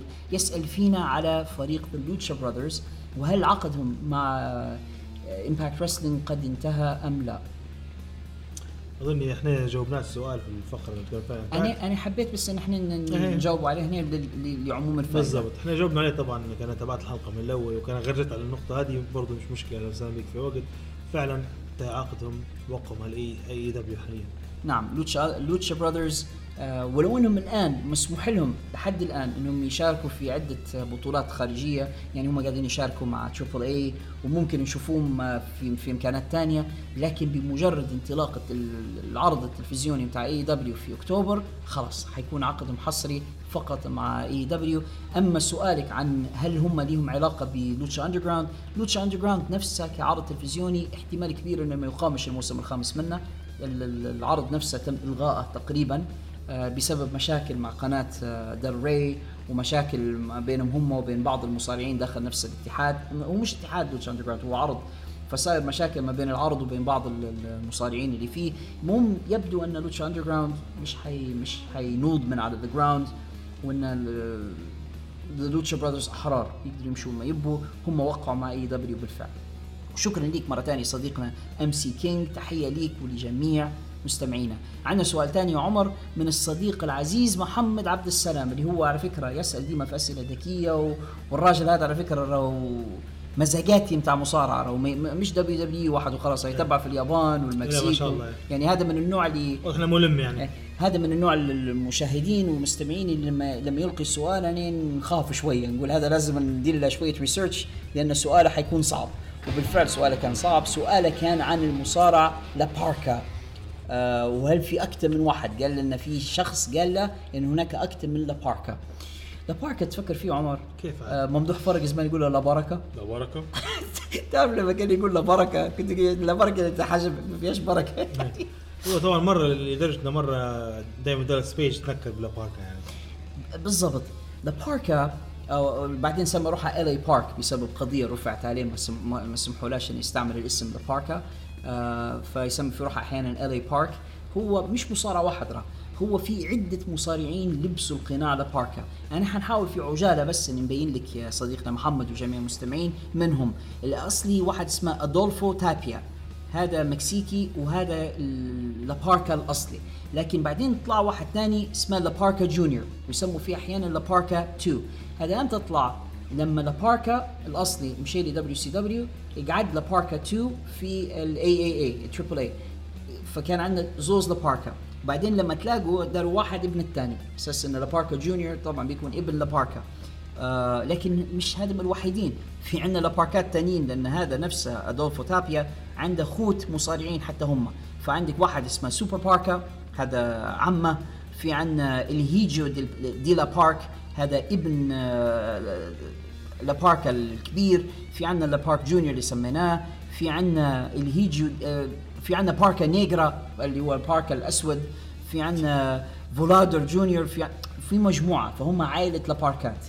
و عائله لا مباركة. عائله ما فيهاش بركة. يعني. الكابتن ممدوح الله. يرحمه فالفكرة يا صديقنا محمد إن فعلا آه، لاباركا الأصلي الآن اللي هو ال- اللي هو أدولفو تابيا موجود حاليا في بين Triple A و MLW صار غادي وممكن تتبع فيه في حلقات MLW قاعد وابنها معاه أيضا غادي لكن يمشي مرة مرة يشارك حتى في عروض مع Triple A وهو زي ما قلت لك آه، يبدلوا على بعضهم زي ما صاير مع جوسن تاندر لايجر ان أحيانا شخص آخر يلبس القناع مش ديما نفس الشخص. زي سينكارا أو زي سينكارا فمش ديما نفس الشخص لابس القناع ولكن فعلا هو أكثر من شخص لابس لاباركا يعني صديقك اللي قال لك المعلومة كان صح جدا. أنت كذلك عزيزي المستمع اللي تسمع فينا الآن لو عندك أي سؤال يدور بخلدك له علاقه بالمصارعة بال MMA اللي إحنا هاملينها بصراحة الفترة هذه. لكن لو عندك حاجة على ال MMA مصارعة أفلام comic books آه أي مواضيع أخرى حتى حتى تبي تعبر عن عن أي أفكار تانية وتبي تشاركها معنا صديقك عمر ونور وعلاء إحنا سعداء جدا أن نسمع آرائكم ونستقبلوها ونجاوبوا عليها على الهواء. هذا كل ما تسعى له الوقت لهذه الحلقة أعزائنا المستمعين. ما تنسوش تابعونا على الفيسبوك والإنستغرام والتويتر وأيضا عندنا www.arthebox.ly كذلك ما تنسوش SoundCloud تابعونا عليه تقدروا تسمعوا الحلقات بطريقة سهلة وميسرة وما تاخذش هلبة من جيجات بتاعك لو أنت تبي تسمع على ال SoundCloud كذلك إحنا موجودين وممكن تسمعوا فينا الآن عبر أثير راديو 96.9 ال Y FM اللي ديما نبغى نوجه تحية للقائمين عليها على الهواء. وفي الختام استودعكم الله الذي لا تضيع ودائعه ونلتقي بكم باذن الله نفس الزمان في نفس المكان هنا في الحلبة in the ring where it matters We're gonna win. Forget about a draw, we're gonna score. And then we're gonna get a few more. Maybe another one just to be sure. We'll make you look just like an amateur.